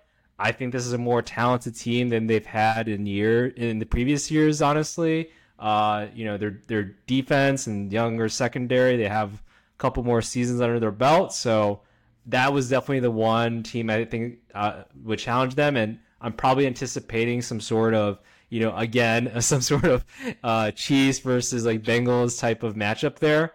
Uh, again, with respect to the Bills. So that definitely is where I feel like, uh, yeah, it's probably the matchup there. And I, I had, honestly, I went back and forth as we were talking uh, uh, on this podcast, like Chiefs, Bengals, Chiefs, Bengals. I had to go with Patrick Mahomes and the Chiefs here. So my A F C champs, yeah, going going uh, back to Arrowhead there. Yeah, that sounds pretty good. I mean, I think that's a, a good debate to have internally, and you know, those guys have definitely had their battles so far um, here early on in their careers. But I guess the way that my A F C gets set up, I have Buffalo getting a first-round bye again. I think they're strong enough on both sides of the ball to take care of business during the regular season, get themselves a pretty spot there, and kind of move on. Um, I have some knockoffs happening in the first round. I have Miami kind of traveling on the road to Jacksonville to, you know, face the three seed Jags. And I have Miami going over. I think uh, Jalen Ramsey coming back at the end of the year is going to add a boost. I think the running back trio will probably get healthy. Could we see a Jonathan Taylor trade at some point? I mean, Dolphins have been rumored to be the only team really firing over credible offers there. So if Jonathan Taylor comes over at some point, you know, at the trade deadline or, you know, mid mid season, that could be a completely different team. Uh, and something to look out for. Um, you know, I have K C knocking off the Chargers pretty handily at home, and I have Cincinnati, Baltimore having a good battle, but I but I have Cincy going over, so it basically sets up Miami going to Buffalo, Cincy going to K C. I love the Bengals this year. I mean, with Burrow and um, you know, their trio of wide receivers, just again coming right back. You know, Mixon hopefully staying healthy. Um, you know, defense that's that's competent, but you know, definitely starting to kind of fade into that, you know, bottom half of the league.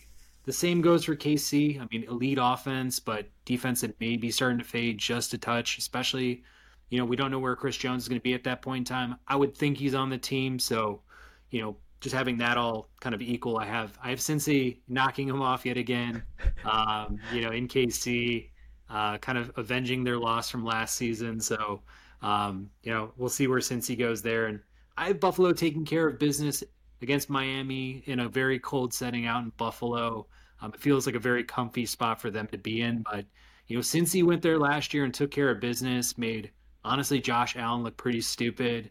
I, I just see this Cincy team as being unbelievably motivated after two really deflating ends to their years in the first, you know, the prior two seasons where, you know, the talent is there, the motivation is there.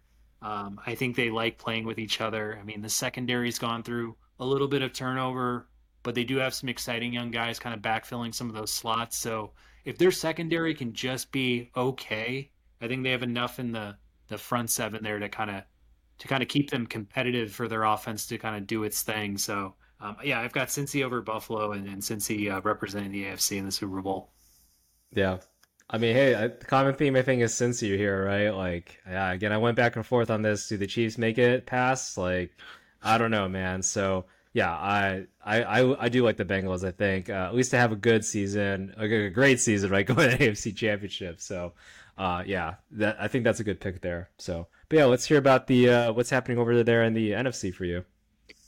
Yeah. So I mean, based on how the divisions are structured, I had San Francisco being my one seed, getting that easy bye. I think they just clean up in their division and kind of get in there pretty pretty easily. Um, From there on out, I mean, we've got some rematches. I feel like, you know, at least one from last year in the Jets and the and the Eagles. I think the Eagles take care of business at home. Uh, Dallas, I think, gets a win on the road at New Orleans. Um, I don't obviously don't have a ton of faith or stock placed in the Saints other than, than winning their division, but I think Dallas is obviously strong enough to maybe get past them in the first round. Um, and then I've got Detroit, um, you know, doing okay against Seattle. I think, I think that'll be a really fun matchup to watch if it comes to be with, with Geno Smith and, you know, his offense against Jared Goff and some of, you know, his new offensive weapons. I mean, I think, you know, Detroit being at home, maybe having a bit of that momentum on their side this year, some of that, some of that grit that they brought over in their new secondary with, you know, guys like Mosley, Sutton, they've got C J, G J, Brian Branch. I mean, I think that'll be a lot of fun to watch. And, uh, you know, I just think Detroit, you know, gets one solid win here uh, for the year, similar to like a Jacksonville Jaguars type, type season last year. Um, but yeah, essentially, you know, it sets up Detroit going to Philly. I think Philly takes care of them. And then Dallas and San Fran would be just a very interest, uh, interesting conference semi. Um, but I just think San Francisco's got too much, you know, on the defensive side for Dak to handle, and they've got enough on offense. Even if I, you know, don't necessarily think Purdy will be a Pro Bowler, I, I still think they have enough there.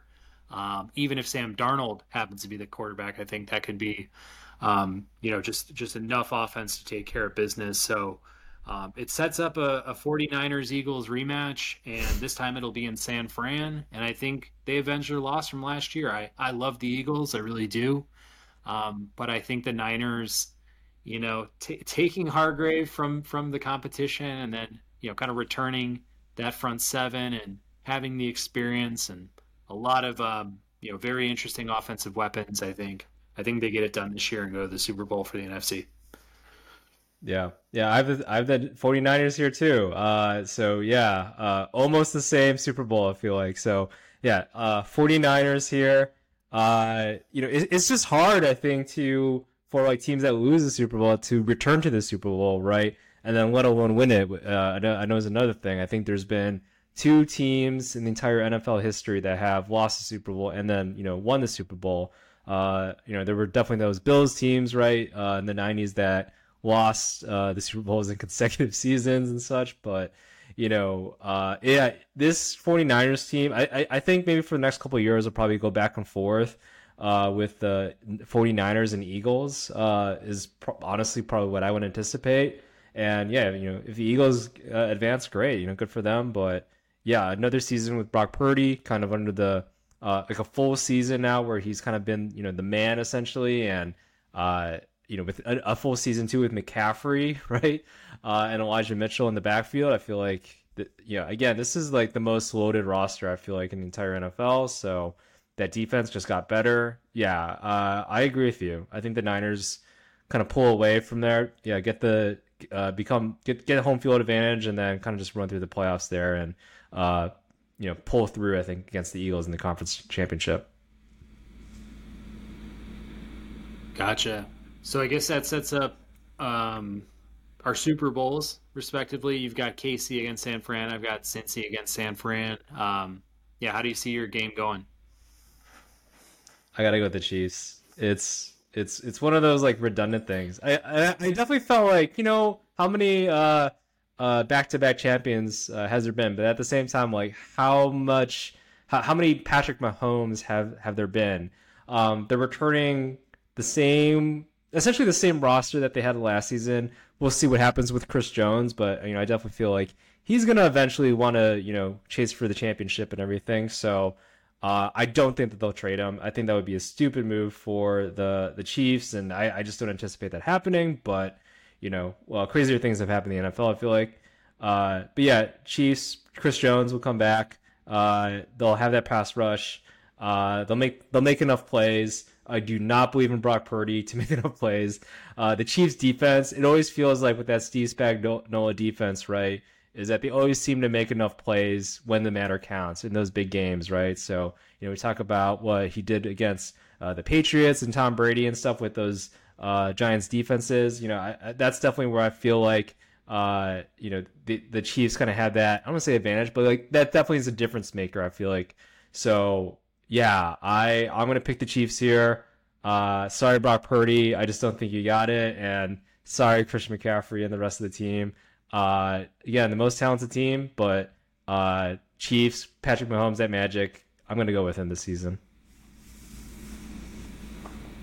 Yeah, I mean, we're we're basically talking about the same narrative, just just two different teams, and I feel like two very similar type constructed teams. I mean, I feel like, you know, they're they're going very pass heavy, offense heavy, um, defenses that, you know, maybe fall somewhere in the middle of the league. Um, you know, going up against an elite defense with a pretty darn good offense is just, it kind of just comes down to quarterback play. And I think a lot of what you're saying, you know, registers with me. Like, I think that Brock Purdy, you know, showed us that he's capable of obviously going undefeated in the regular season and, you know, being competent and up until his, you know, his arm kind of, you know, uh, started to detach itself there. But, uh, it, you know, I think this is kind of a building block year for him, you know, going through the playoffs, showing that he can win games, uh, you know, building that confidence. I think that, you know, he can be a competent starter in the N F L. He could be maybe good to very good. I don't know what his upside or what his ceiling truly is just yet, but, you know, I, I know what Burrows is, and he's, he's, his head's hitting the ceiling. So it's like, I just feel like there's been too many of these tough luck losses that he's taken already. He's been in the show. He's been in that big game. He knows what it's like to lose in that big game. He, he, he kind of t- almost tasted it last year with, you know, the roughing the kicker penalty at the very end, uh, just kind of took them out of that game. It's like, he's just so close. And, you know, I've got a lot of stock in him just in general. I just really like his, his attitude and kind of his ability to just sling it all over the field. Um, in these type of games, I would normally side with the team with the superior defense, but I just feel like there's just too much, um, I think, team camaraderie at this point. I think they all kind of know that their window might be closing pretty soon after this year. I mean, some point, you know, guys are going to want extensions or, or, you know, need to be signed and stuff. And, you know, the, the, it'll just, you know, take them some iterations to get themselves uh, maybe to a new window of contention or, you know, just a different evolution of that team. So I think, I think this core knows that, and, and they're going to bank on it this season.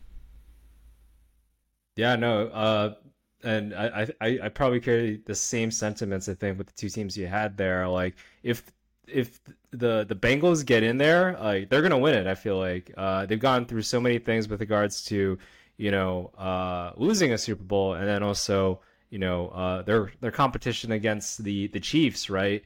It it it it just seems like they're almost due for a championship, uh, and then yeah, this is I feel like they're I'm gonna say that like they're. last chance. I definitely feel like, you know, having if, as long as they have Burrow, as long as they have Chase, you know, and a decent line, and then uh, their defense, you know, some of this uh, the staples that they got there, they're gonna make runs. But um, this is as good of a receiver core as I, I think uh, Joe Burrow is ever gonna have in his career.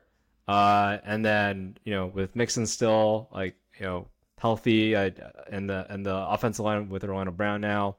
This is as good of a time as, as ever. So that's something where I, I felt like, man, this Bengals team, uh, there's something to watch, I feel like. So yeah, uh, I think that I think that picks makes sense there. I just don't know if Brock Purdy is gonna win a Super Bowl. Like, it just doesn't it just doesn't compute for me. So that's all.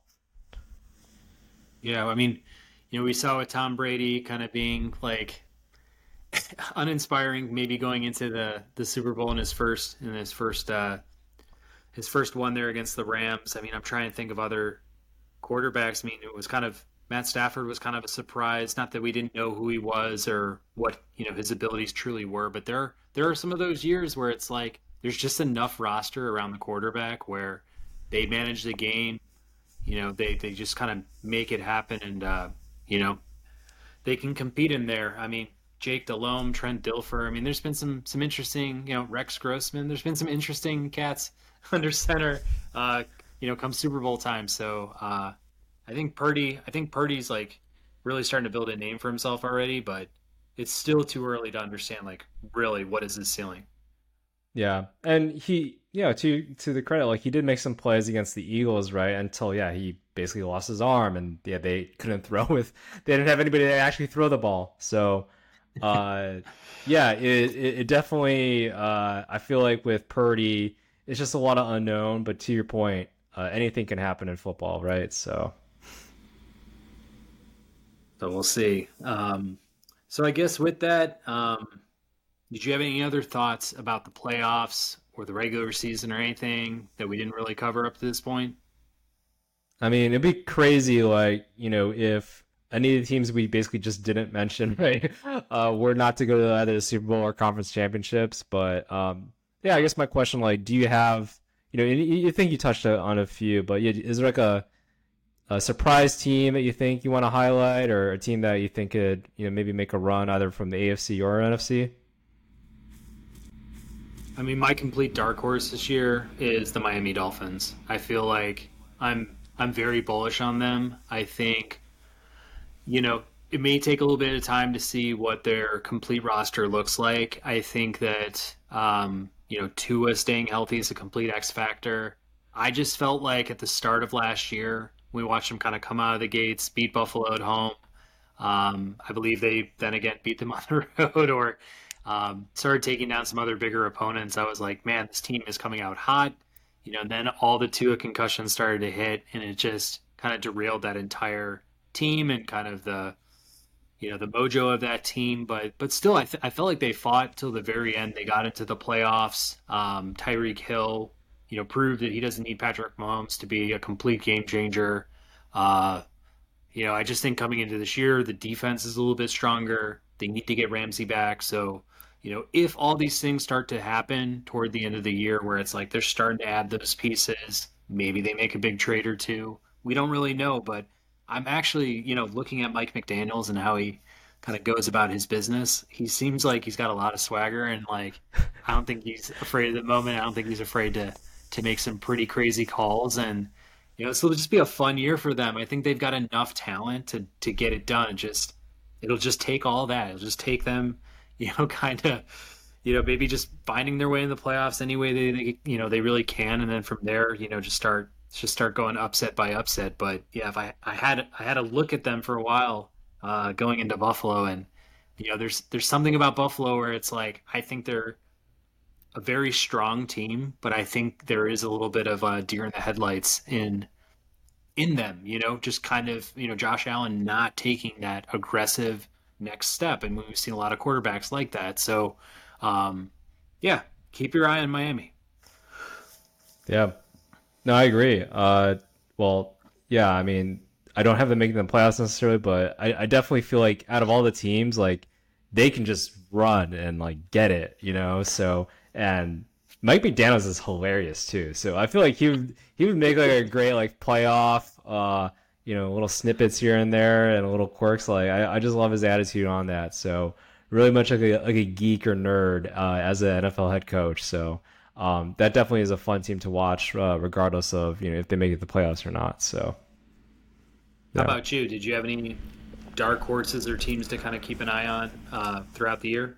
Well, I mean, I, I, I guess the Bears, basically. Like, you know, for me, uh, Matty Rufus, that defense, yeah, yeah, they don't have the best defensive front. And I, I think that's, you know, one thing we've all kind of acknowledged. But, you know, a talented young secondary. Uh, uh, you know, they, they signed two uh, like potential All-Pro uh, linebackers there, and then, you know, their defense. Uh, their their defensive line, they definitely have some, I feel like, weaknesses there, but uh, some oh you know decent, I guess, uh, run stoppers, and then uh, potentially some pass rushing. But yeah, it's it's a wait and we'll see. So I, I think they can do enough though on the defensive side with Matt Eberflus as a coach. Uh, but yeah, I think Justin Fields, he's going to be an X factor. Uh, loved what I saw with him and uh, D J Moore. So for me, I feel pretty optimistic, I think, about the Bears.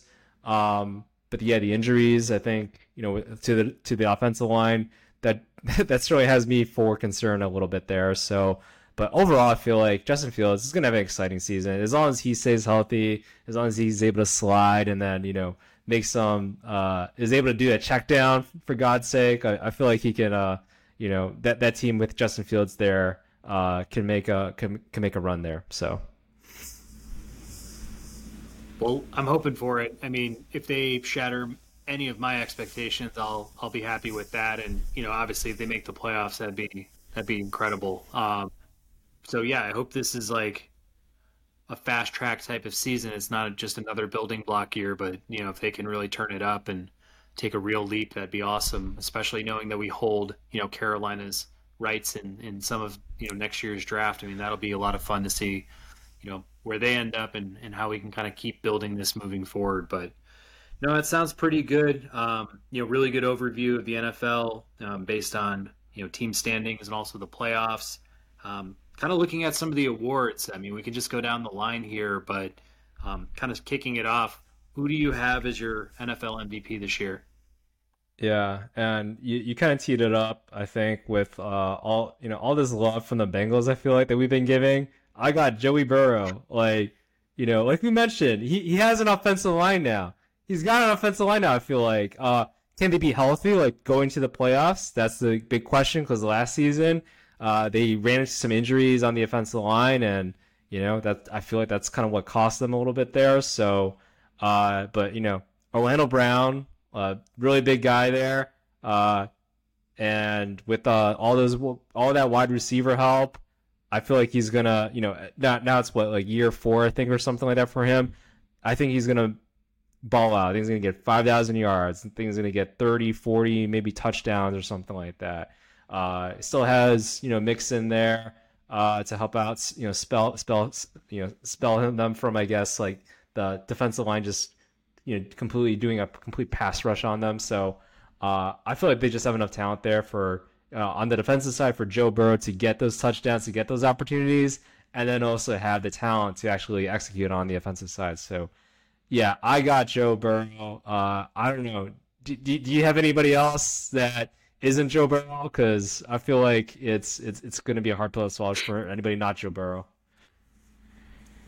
Yeah, no, for me it's Joe Burrow. I don't know if it's like a, a complete slam dunk. I, I like how things are trending for him this year, especially getting Ja'Marr Chase back healthy. Obviously, like you said, new tackle. You know, if Mixon happens to miss games based on um, some of his legal issues, like they could completely just go past. I mean, they're not going to be probably handing the ball off twenty times to Chris Evans or, you know, Chase Brown, whoever else they got in the backfield. So in a lot of senses, you know, without Mixon, a team without Mixon could actually even probably improve his passing numbers, improve his passing uh you know uh scores and all that. So I've got Burrow, you know, edging Patrick Mahomes. I think you could pencil in Patrick Mahomes every single year as N F L M V P, and I don't think anyone would really question it. But you know, sometimes the voters and sometimes the league, you know, want to want to give a new person the opportunity to have that honor, and I think Patrick Mahomes will kind of be, you know, the GOAT in that situation. Like, just, hey, I know I'm I'm like M V P at heart here, but yeah, you can you can have the award. So yeah, I'm gonna go with uh, with some of the odds makers here and, and pick Joe Burrow too. Yeah, that sounds good. Um, yeah, no, I, I agree with that. Patrick Mahomes, uh, you know, similar wide receiver core as I think he had last year. I think, you know, the key difference was I think Juju Smith-Schuster, but apart from that, like very similar uh, wide receiver core there. Um, I think another name just to toss it out there, or a couple names maybe. Uh, I, I I have thought about Justin Herbert, right? It's like, I think he got hurt uh, a couple times last season, right? And missed a couple games there. So, you know, full season with that squad, you know, we'll see what happens with what Kellen Moore can do, right? Uh, you know, I, I, I think Kellen Moore got a lot of the blame, I feel like, uh, in Dallas. Uh, some warranted, some not. So, but I think with this talented, this, this talented team that he has with the Chargers, I feel like there can be Uh, some explosion in terms of the offensive side, you know, with the weapons of, you know, Keenan Allen, Mike Williams.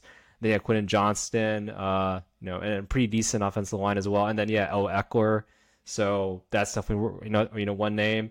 And then uh, another name out there is uh, uh, Lamar Jackson. You know, if he can be healthy, if in, under this new system with Todd uh, Monken, right, uh, passing a little bit more, Uh, I feel like he, he, he could do it, uh, again, with the wide receiver talent. But um, we'll see. Again, I'm betting on Joe Burrow. But, yeah, there's definitely a lot of pot- uh, potential uh, prospects out there for M V P. Yeah. I'd, I'd say Jalen Hurts uh, also could find his, you know, name in that mix, Josh Allen. And then, like you're saying, if the Bears make the playoffs, Justin Fields is probably going to get some votes there, because if they happen to make the playoffs, he'll have a, a huge part in that, and his rushing numbers will probably show uh, pretty favorably. But yeah, I, I'm going to stick with uh, my gut here, and you know, kind of kind of stay with Burrow. But um, yeah, but yeah, um, how about your offensive player of the year? Yeah, uh, I don't know if this has ever happened, but I, I'm I'm actually gonna go with Ja'Marr Chase here. So I don't know. I think you kind of convinced me a little bit there of, you know, oh uh, maybe Joe Burrow, you know, with Higgins and such compared to Justin Jefferson, uh, maybe he's gonna he's gonna be able to find Chase a little bit more. So uh, I'm gonna go Ja'Marr Chase. I think the odds makers have both Ja'Marr Chase actually and Justin Jefferson with the same odds from what I, last time I checked. So which is pretty interesting. But, you know, Ja'Marr Chase, I, I think one thing to consider, too, is, like, how many times has there been, you know, uh, back-to-back offensive player of the years, right? Not too often. So, uh, yeah, I, I feel like amongst everybody, Ja'Marr Chase probably is the best possibility. I don't feel too good about any of the running backs, really, you know, unless, you know, uh, uh, Jonathan Taylor, I don't know if he joins – Uh, was it the Packers or maybe the Miami Dolphins? I don't know, some team that just he just explodes out on. But I don't, I don't anticipate that happening. So, yeah, Ja'Marr Chase, I, I think is probably who I'm looking at there for offensive player of the year. What about you? Um, I actually did go with the running back in this situation. Um, I picked Nick Chubb, and I picked Chubb because Cleveland has the number two ranked offensive line in the game. Um, I think Deshaun Watson does enough with his feet and hopefully with his arm to open up a little bit more space for, for Chubb. But essentially, Chubb has zero competition. He's been a bell cow. He's been healthy. He always puts up, you know, twelve hundred yard plus seasons as a running back. Um, this might be a year where he completely, you know, breaks through the ceiling. I mean, he has no more Kareem Hunt to deal with. He's going to get the lion's share of all those carries. You know, I even think, you know, some of his hedge backs, the guys that are, you know, kind of, uh, you know, backing him up are really not going to get a lot of uh, totes. So it's like, at the end of the day, I feel like this is going to be Nick Chubb's season that everybody's going to keep their eyes on. Um, you know, if he if he approaches two thousand yards rushing, I, I won't be s- super surprised. I mean, I feel like, again, he doesn't do a whole ton when it comes to, you know, receiving out of the backfield and and, and in that sense. But, you know, I think rushing the ball, pounding the rock, getting those breakaway runs, and then, you know, scoring touchdowns can be what he does all season. And, yeah, and in some ways I'm a little, uh, you know, um, I, I did have the second overall pick in my fantasy draft. If I, you know, was more at the turn on the back of the first round, I'd been so happy to get him. But I think he'll he'll completely um, – outperform uh, a lot of what his fantasy analysts uh, project him doing. Yeah.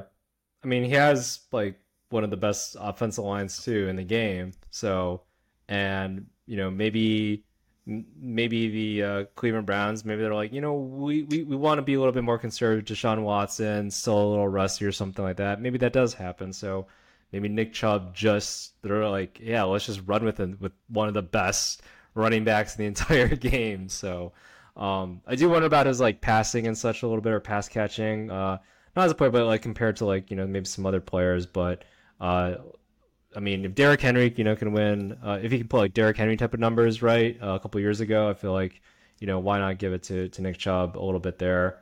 Um, I guess, yeah, I know other names, maybe Christian McCaffrey, right? That, that could be something, you know, with that 49ers team as well. Uh, that was another name I was considering, uh, there. So uh, a full season with them, you know, with one of the best offensive minds out there, I feel like. Um, and then, yeah, Brock Purdy. It's like, all right, you're going to trust Brock Purdy with everything. Uh, a little bit with Christian McCaffrey. So, uh, but, yeah, overall, uh, I think we both agree, like, yeah, like Ja'Marr Chase, or he, he could be a good one there. But, yeah, Nick Chubb, uh, yeah, I think that's a solid pick there. You know, it'd be really fun too. Um, I don't know if this has ever happened where an M V P is a quarterback, but the offensive player of the year is a quarterback. But I always see M V Ps kind of also translating into wins.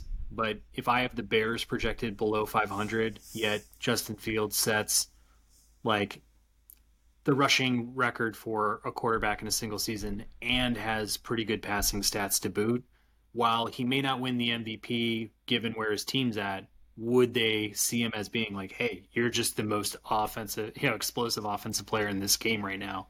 Like, he's just one of those dark horses. I feel like Jalen Hurts is more likely to vie for an M V P than he would an offensive player, um, unless he got both awards. But yeah, if we were just going off of like sheer output, which I feel like the offensive player of the year really is all about, I mean, Fields might get some votes there.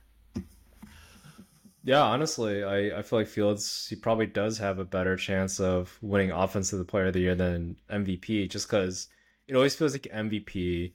Uh, I, I think somebody did an analysis of that. I think M V P, there was only one time an M V P, like uh, somebody won it with a losing team. I think it was like Adrian Peterson or something like that.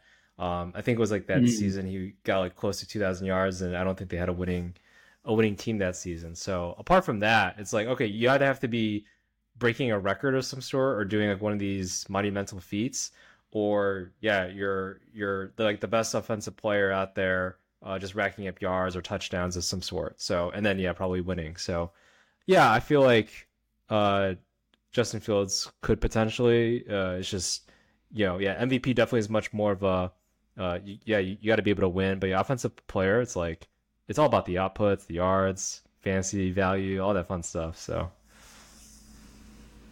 No doubt. How about your defensive player of the year? Yeah, defensive player of the year. Um, I mentioned his name before, but Micah Parsons. Uh, I think I had him last year, and I'm like, damn it, he's going to get it eventually. So, uh, you know, I think uh, Bosa got it last year. Um, I think Parsons might have been second there, but, you know, full-time defensive end, Dan Quinn uh, defense. Uh, this defense is still going to rank pretty high, I anticipate. So, um, yeah, I, I just think Micah Parsons, one of the most talented players out there, but now he's going to be focusing more on the on pass rushing, uh, which he's really good at. So, and I just feel like, yeah, he's he's going to, you know, get a few more sacks here and there, get a few more pressures, make more uh, game-altering plays there on the defensive side. So, um, so yeah, that's my pick. Uh, but yeah, who do who do you got for de- defensive player of the year there? Uh, ditto. Um, do you want to go over the offensive rookie of the year? Yeah, I mean, hey, let's, let's just keep it rolling. Uh, offensive rookie of the year, man. You know, I, I, I didn't want to pick like the number one guy here. I think everybody's been looking at like odds makers and all, but I, there's just so many things going into this person's favor. Bijan, right? Like Bijan Robinson. Uh, that team is just so like it's like basically going to be focused on him, so it'll be really hard for him not to win it. Um, I think the one concern, right, is is injury, or maybe teams like almost overstack and just dare Desmond Ridder to like pass the ball a little bit, which, hey, you know, good for the team, but, you know, it might be in the sacrifice of Bijan Robinson's numbers a little bit. Um, or, you know, maybe one of the quarterbacks that got taken in the first round, maybe they just, you know, outperform all of them, but there's just a lot of question marks, I feel like, for all of them. So, yeah, with me, Bijan, I think it's just one of those things that just make the most sense there. Yeah, I'm I'm I'm kind of in the same camp here. I mean, I feel like any of the receivers are kind of being looked at as like number two, number three options, uh, you know, from this past draft um, in their current offenses. You know, Bijan will have what we think is, you know, the, the three down, you know, kind of role there. I mean, catching balls, being an incredible rusher. Uh, hopefully Atlanta is competent enough on offense to to really, you know, make him a star, um, which I think he's destined for just based on everything that I've heard about the kid.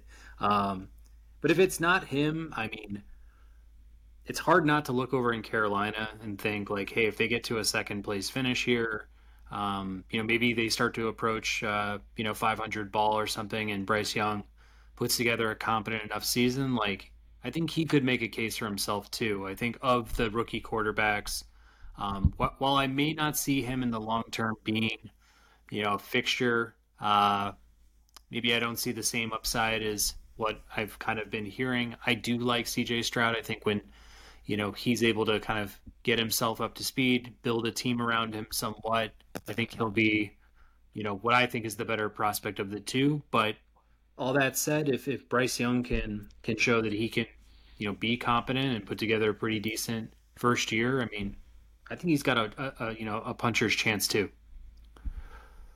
Yeah, no, I mean, I think that's a good conversation to have, right? Is who's going to have the better uh, quarterback season uh, from number one and number two picks there, right? With C J Stroud and uh, Bryce Young. So, because uh, yeah, both both offenses, I think, you know, uh, there's there's some weapons here and there's some veteran pres- presences here there. Like we have Robert Woods uh, for uh, the Texans. You know, Nico's shown some good uh, good light there. They also added, you know, Devin Singletary, and they, you know, that Houston Texans uh, offensive line is is pretty talented and stacked there. So uh, Dalton Schultz as well. So I feel like there's there's been a lot of good moves. I feel like that the Texans have made. Uh, and then, yeah, we, we we talked about the Carolina Panthers as well previously. You know, pretty decent line overall. Uh, you know, they signed Miles Sanders, who could be a three-down back. You know, we'll see how they kind of utilize him there. Uh, and then, uh, you know, Aaron Thielen, D J Chark. Um, you know, there's been some talks about, you know, Mingo, you know, being a little bit kind of like a dark horse. Uh, I don't want to say rookie of the year, just just a big contributor in terms of uh, wide receivers. So, you know, there's some talent there for both sides. Um But, you know, if I were to pick on who were to have a better season, I, I would actually pick, uh, even though uh, uh, Bryce Young has, like, Frank Reich and everything over there, I, I kind of like C J Stroud's chances, I feel like, in terms of just having more passing yards, having maybe a few more touchdowns, uh, and just outperforming. Again, because, you know, best ta- left tackle in the game. And then uh, also I, I like their running back room a little bit more, you know, with Singletary and, and Pierce there too. So...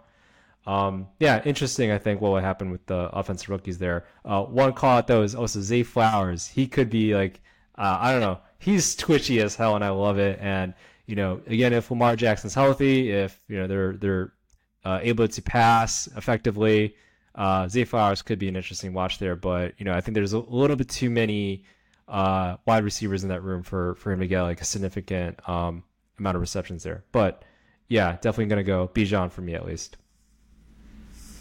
Yeah, and Anthony Richardson, it's like he's obviously the talk of fantasy in terms of like a mid a mid round quarterback flyer and somebody who could be, you know, uh, a great rusher at the quarterback spot. It'll be interesting to see what he does at the N F L level. Um, at the very least, I feel like he's got a pretty decent floor in terms of his rushing ability. He he might be able to compile a lot of rushing yards over the course of however many games he ends up playing. Um, the passing stats will obviously be the thing that goes under the microscope. I mean, he's got Michael Pittman there, who I think's reliable, but other than that, I mean, Alec Pierce, interesting. Is he is he elite? Is he, you know, good to above average? Like, possibly. So we'll just have to see. We'll see how that year plays out in Indy. But no, I think I think the rookie of the year. I think we've got it. We got it right here on our prediction, and uh, we'll keep it at that. Um, how about defensive rookie of the year? Yeah, defensive rookie of the year. Uh... You know, for me, it, you know, I thought about um, Will Anderson a little bit, and I, I think he's uh, the, the favorite. But I'm gonna go a little bit of a different route here. I'm gonna go Tyree Wilson. Uh, Tyree Wilson, physical specimen. I think we've, we, you know, we, we we touched on a little bit on that when we were talking about the draft uh, before. Uh, he, he's in a pretty interesting situation, though. I think there.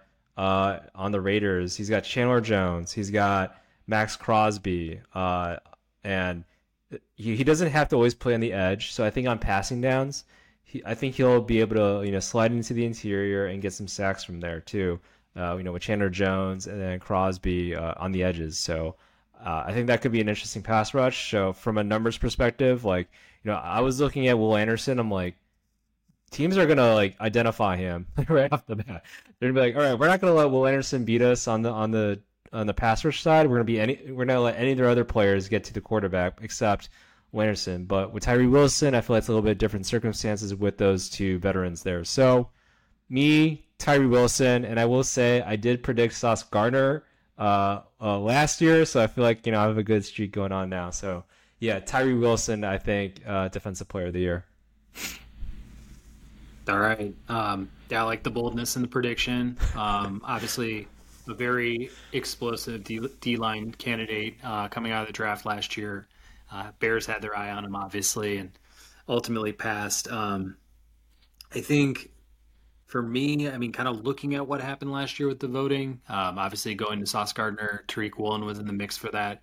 I think maybe voters are starting to change their perspective on what it means to be the defensive player of the year, because I feel like it, it, it tends less to the overall stats and more towards the impact that player had, you know, on his defense. And if there's one guy I'm looking at and it's the one guy who slipped through our fingers, um, somebody's going to step into a role that's that's needed this year to, you know, fill the void of Javon Hargrave.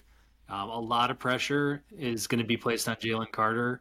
And obviously, I think he's got the talent and the infrastructure around him to just kind of fully succeed from day one. Um, so I'm going to go incredibly bullish here. Um, I'm not sure what the odds makers are saying really about this one, but um, I got Jalen Carter. I got Jalen Carter winning the Defensive Player of the Year. I think it's going to be one of the biggest regrets uh, the Bears have made, um, you know, as far as drafting and, you know, doing doing the big trade and everything like that. Um, I just think he lives up to all. all the hype, all the expectations, and and we feel that um, in his first season. So, um, so yeah, I'll leave that, you know, right there.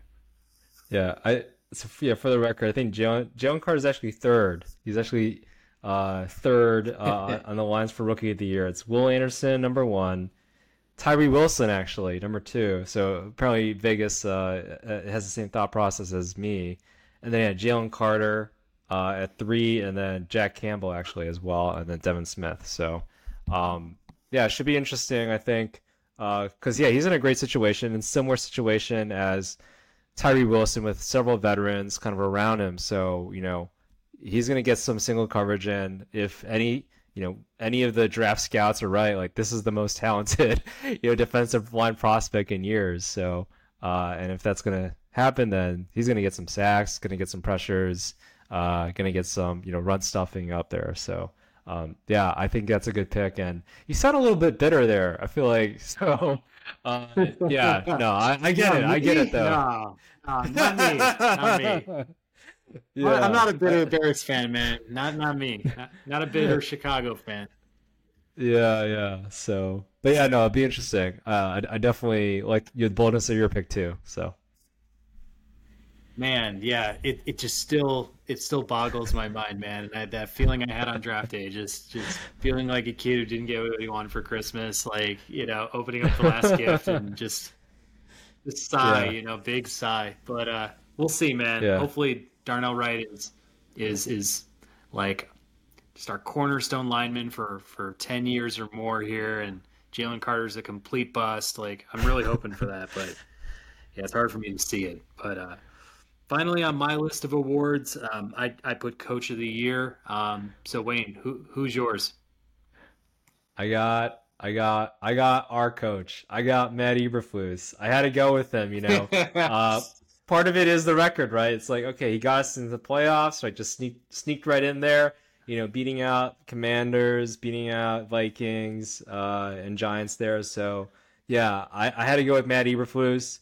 Um, You know, like I mentioned before, I think with regards to the defense, it always seemed like, you know, when he was at the Colts, he had a reputation of like taking enough talent and just maximizing it there. So, you know, and I, I kind of feel like we're in a similar situation right now, although I feel like, you know, our secondary is pretty good and our linebacking crew is pretty good. It's just our defensive line. It's like, you know, a little bit of a hodgepodge, I feel like, of, of players there. But yeah, he's a maximizer of defensive talent. You know, last year, We traded away all our we traded away like all our veteran presences there, right? With, uh, you know, with Robert Quinn, I think was was a big one there too, and then yeah, uh, Roquan Smith. So it's like, yeah, we were kind of expecting our our defense and our team to be bad.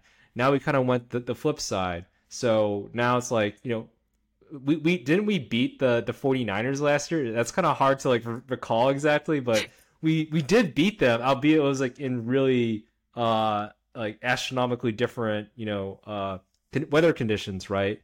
So, and that was like before all these trades and stuff were happening. So that just goes to show of like how much of, uh, I guess, you know, we were just like, we're we're gonna tank. We're gonna go all Arizona Cardinals this year and just tank. So, Matt Eberflus, I feel like he's my pick because I think the Bears will have a better season, uh, big a, a lot better uh, win ratio than they had last year. So that's my thought there. Uh, Who do you got for Coach of the Year for yourself? Yeah, just just staying in the N F C North. Um, I'm gonna take the division winners. Uh, Dan Campbell um, as my, you know, Coach of the Year. I, I really, after watching the Hard Knocks last season with that team, um, man, I know they're in our division. They've kind of been the the punching bag for, for many years there. Uh, it was just it was just cool to see how he kind of runs his locker room, how he treats his guys, how he, you know, competes with his guys at practice, you know, doing push-up competitions. You know, he is, you know, practicing what he preaches in a lot of ways, and I think that's the ultimate way to gain respect in the N F L.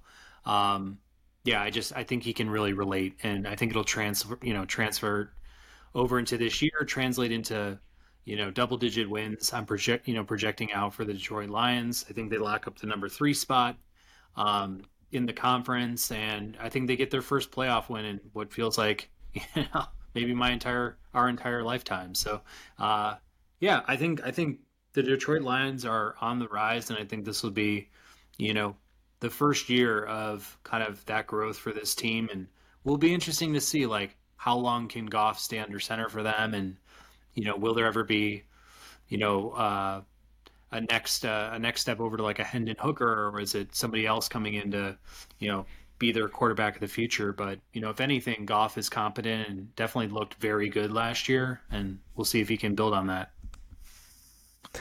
Yeah, no, Dan Campbell's an interesting pick. I mean, it's just because, like, I, I feel like he, he, you know, last year, right? And I don't know why he wasn't acknowledged last year, because the Lions made the playoffs, right? And they had that push of just winning in the second half of the season, if, if I recall correctly. So, you know, last year, right, it was like, I'm looking at the nominations and who the winner was, right? Uh, winner was Brian Daboll.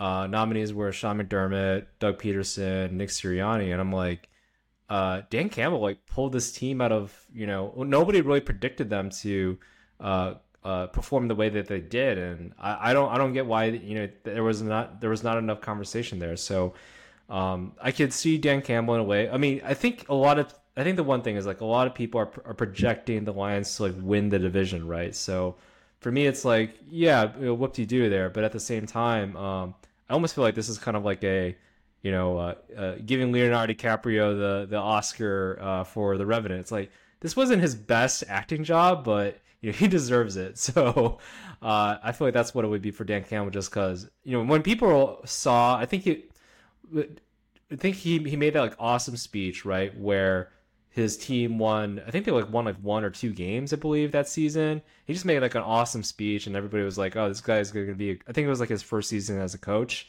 And now we've seen the those uh, seeds that he instilled in that team culture kind of come to fruition. So um, for me, long probably long overdue. Did Brian Daboll deserve it last year? Probably.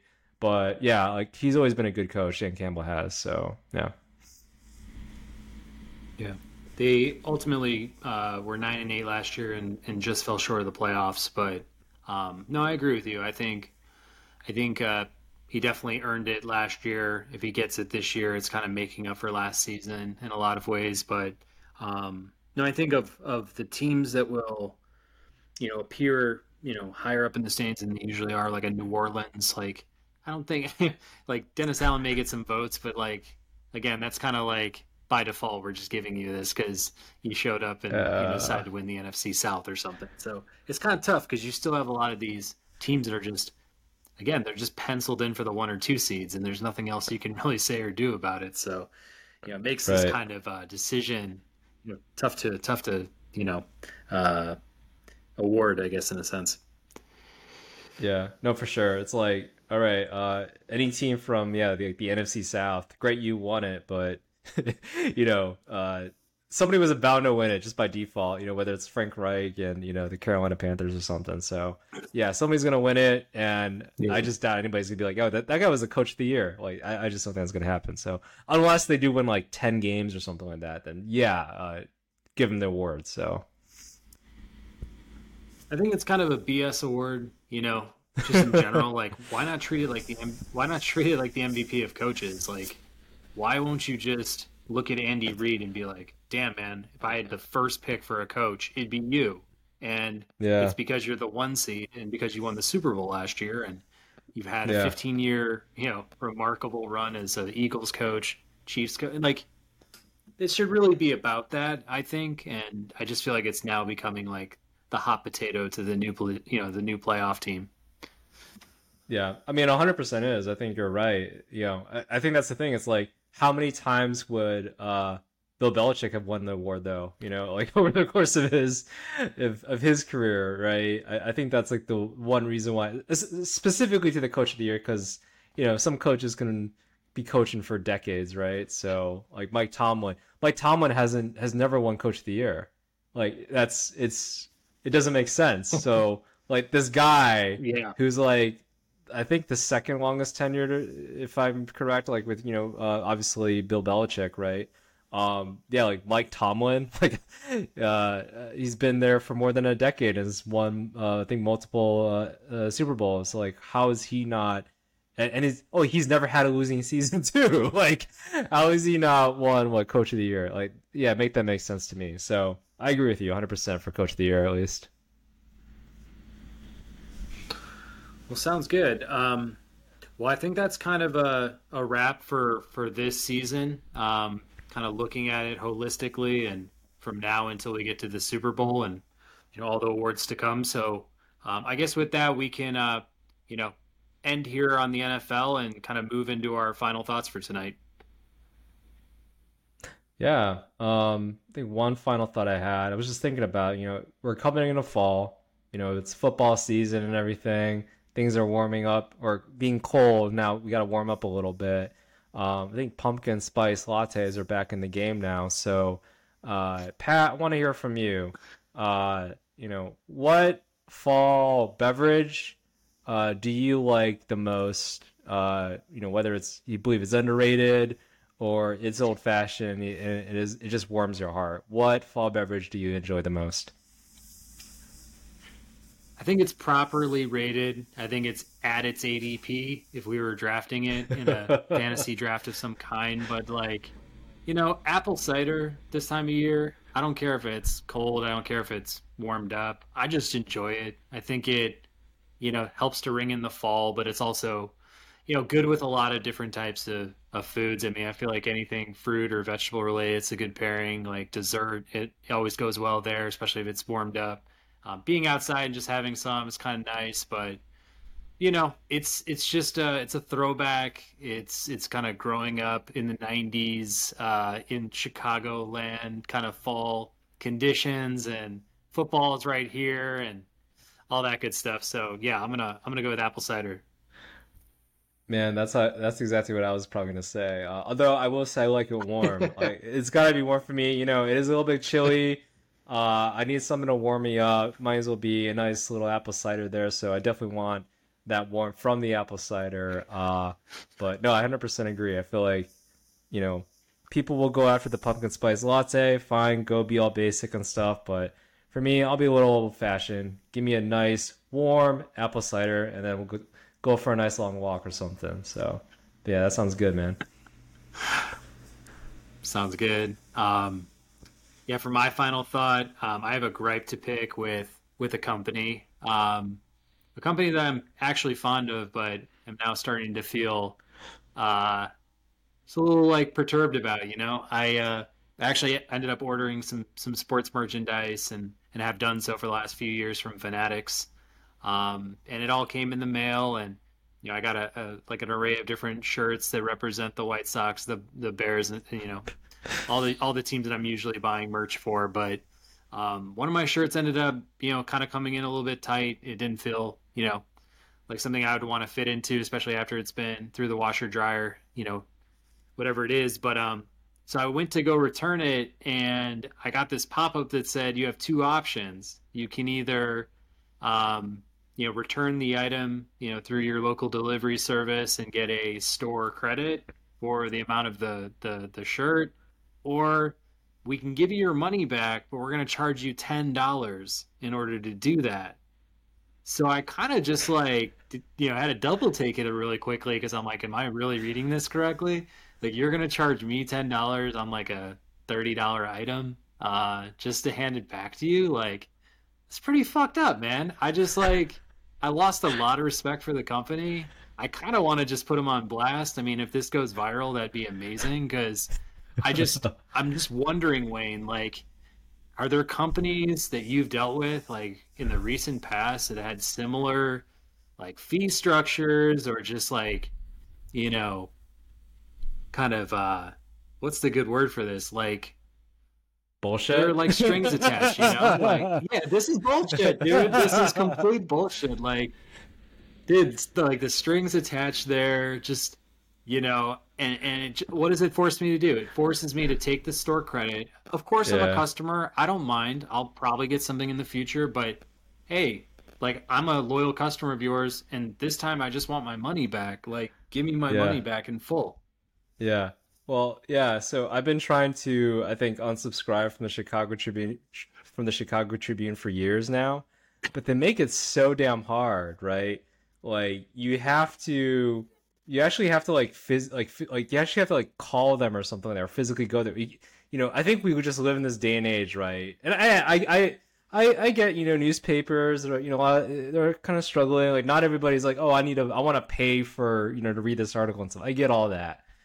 But at the same time, they make it so damn hard. Like, they want me to like, email or call somebody, as opposed to like, you know, Netflix and, you know, all these streaming services, right? You just click on a button. And it's like, oh, let me pause my service or something like that. At least they give that option, uh, or, you know, maybe cancel. But no, for like, you know, a lot of these newspaper companies like Chicago Tribune, it's like, no, you have to actually manually like do stuff. And same thing with gym memberships too. I think L A Fitness, I remember, I remember canceling that, and I think I had to like mail something in. I had to like mail in like, oh, I want to cancel my membership.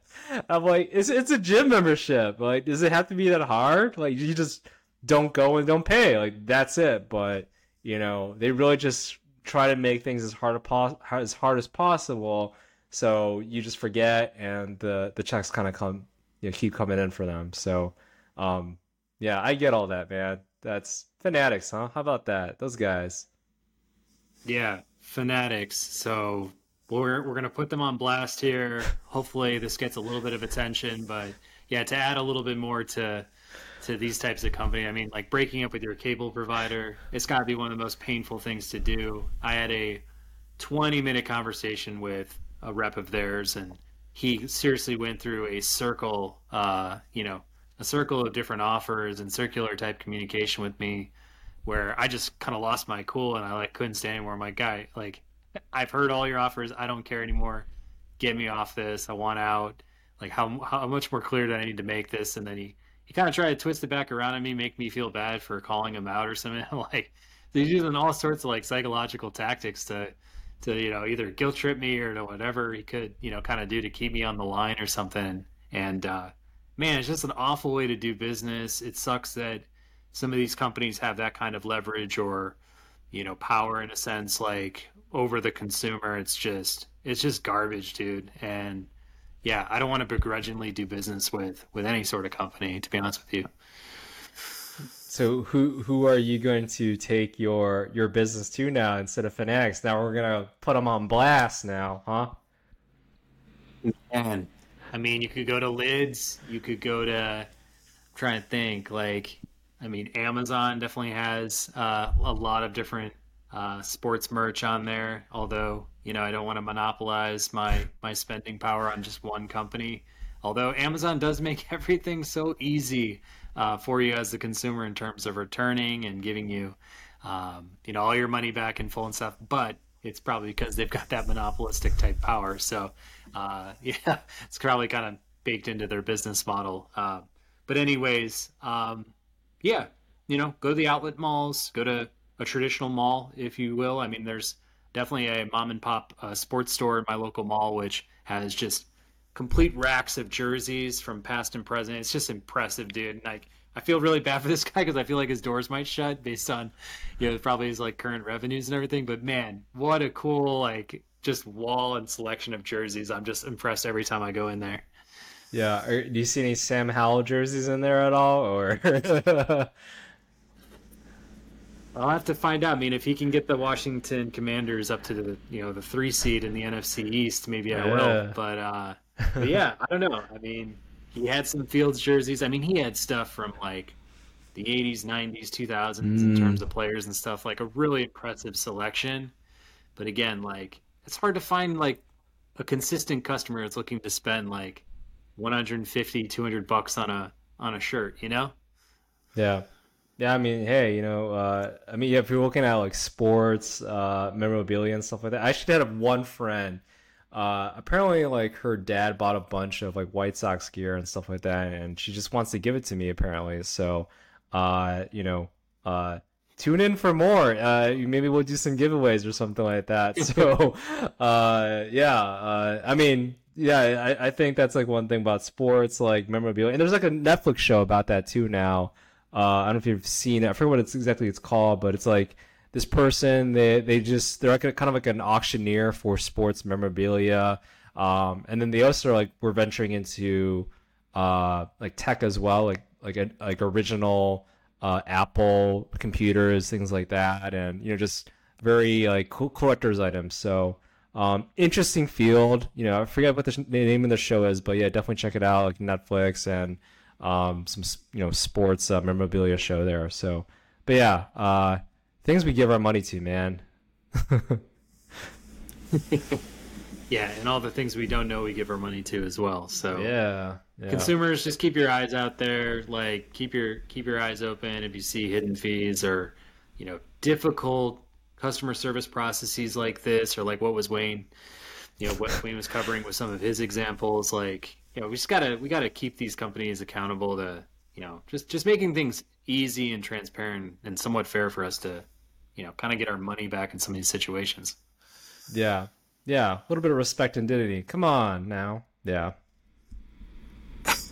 It's not the American way, but we'll deal with it. Um, but anyways, this has been a great show. Obviously, uh, really excited about football starting next Thursday. Fantasy drafts are kind of in the books. Folks, if you're still around, like, subscribe, comment. Let us know who you think is going to be, you know, heading up all these divisions, who's going to be in the Super Bowl this year, winning it all, awards, who do you got? Um, yeah, and if you're on YouTube right now, check out our fantasy episode that we aired uh, in the past week or so. Um, help you prepare for your twelve-team, half P P R mock drafts, um, or, you know, real drafts you have coming up uh, this week. So, um, yeah, I guess with Wayne, I'm Patrick as always for the Ball and Breakfast Podcast.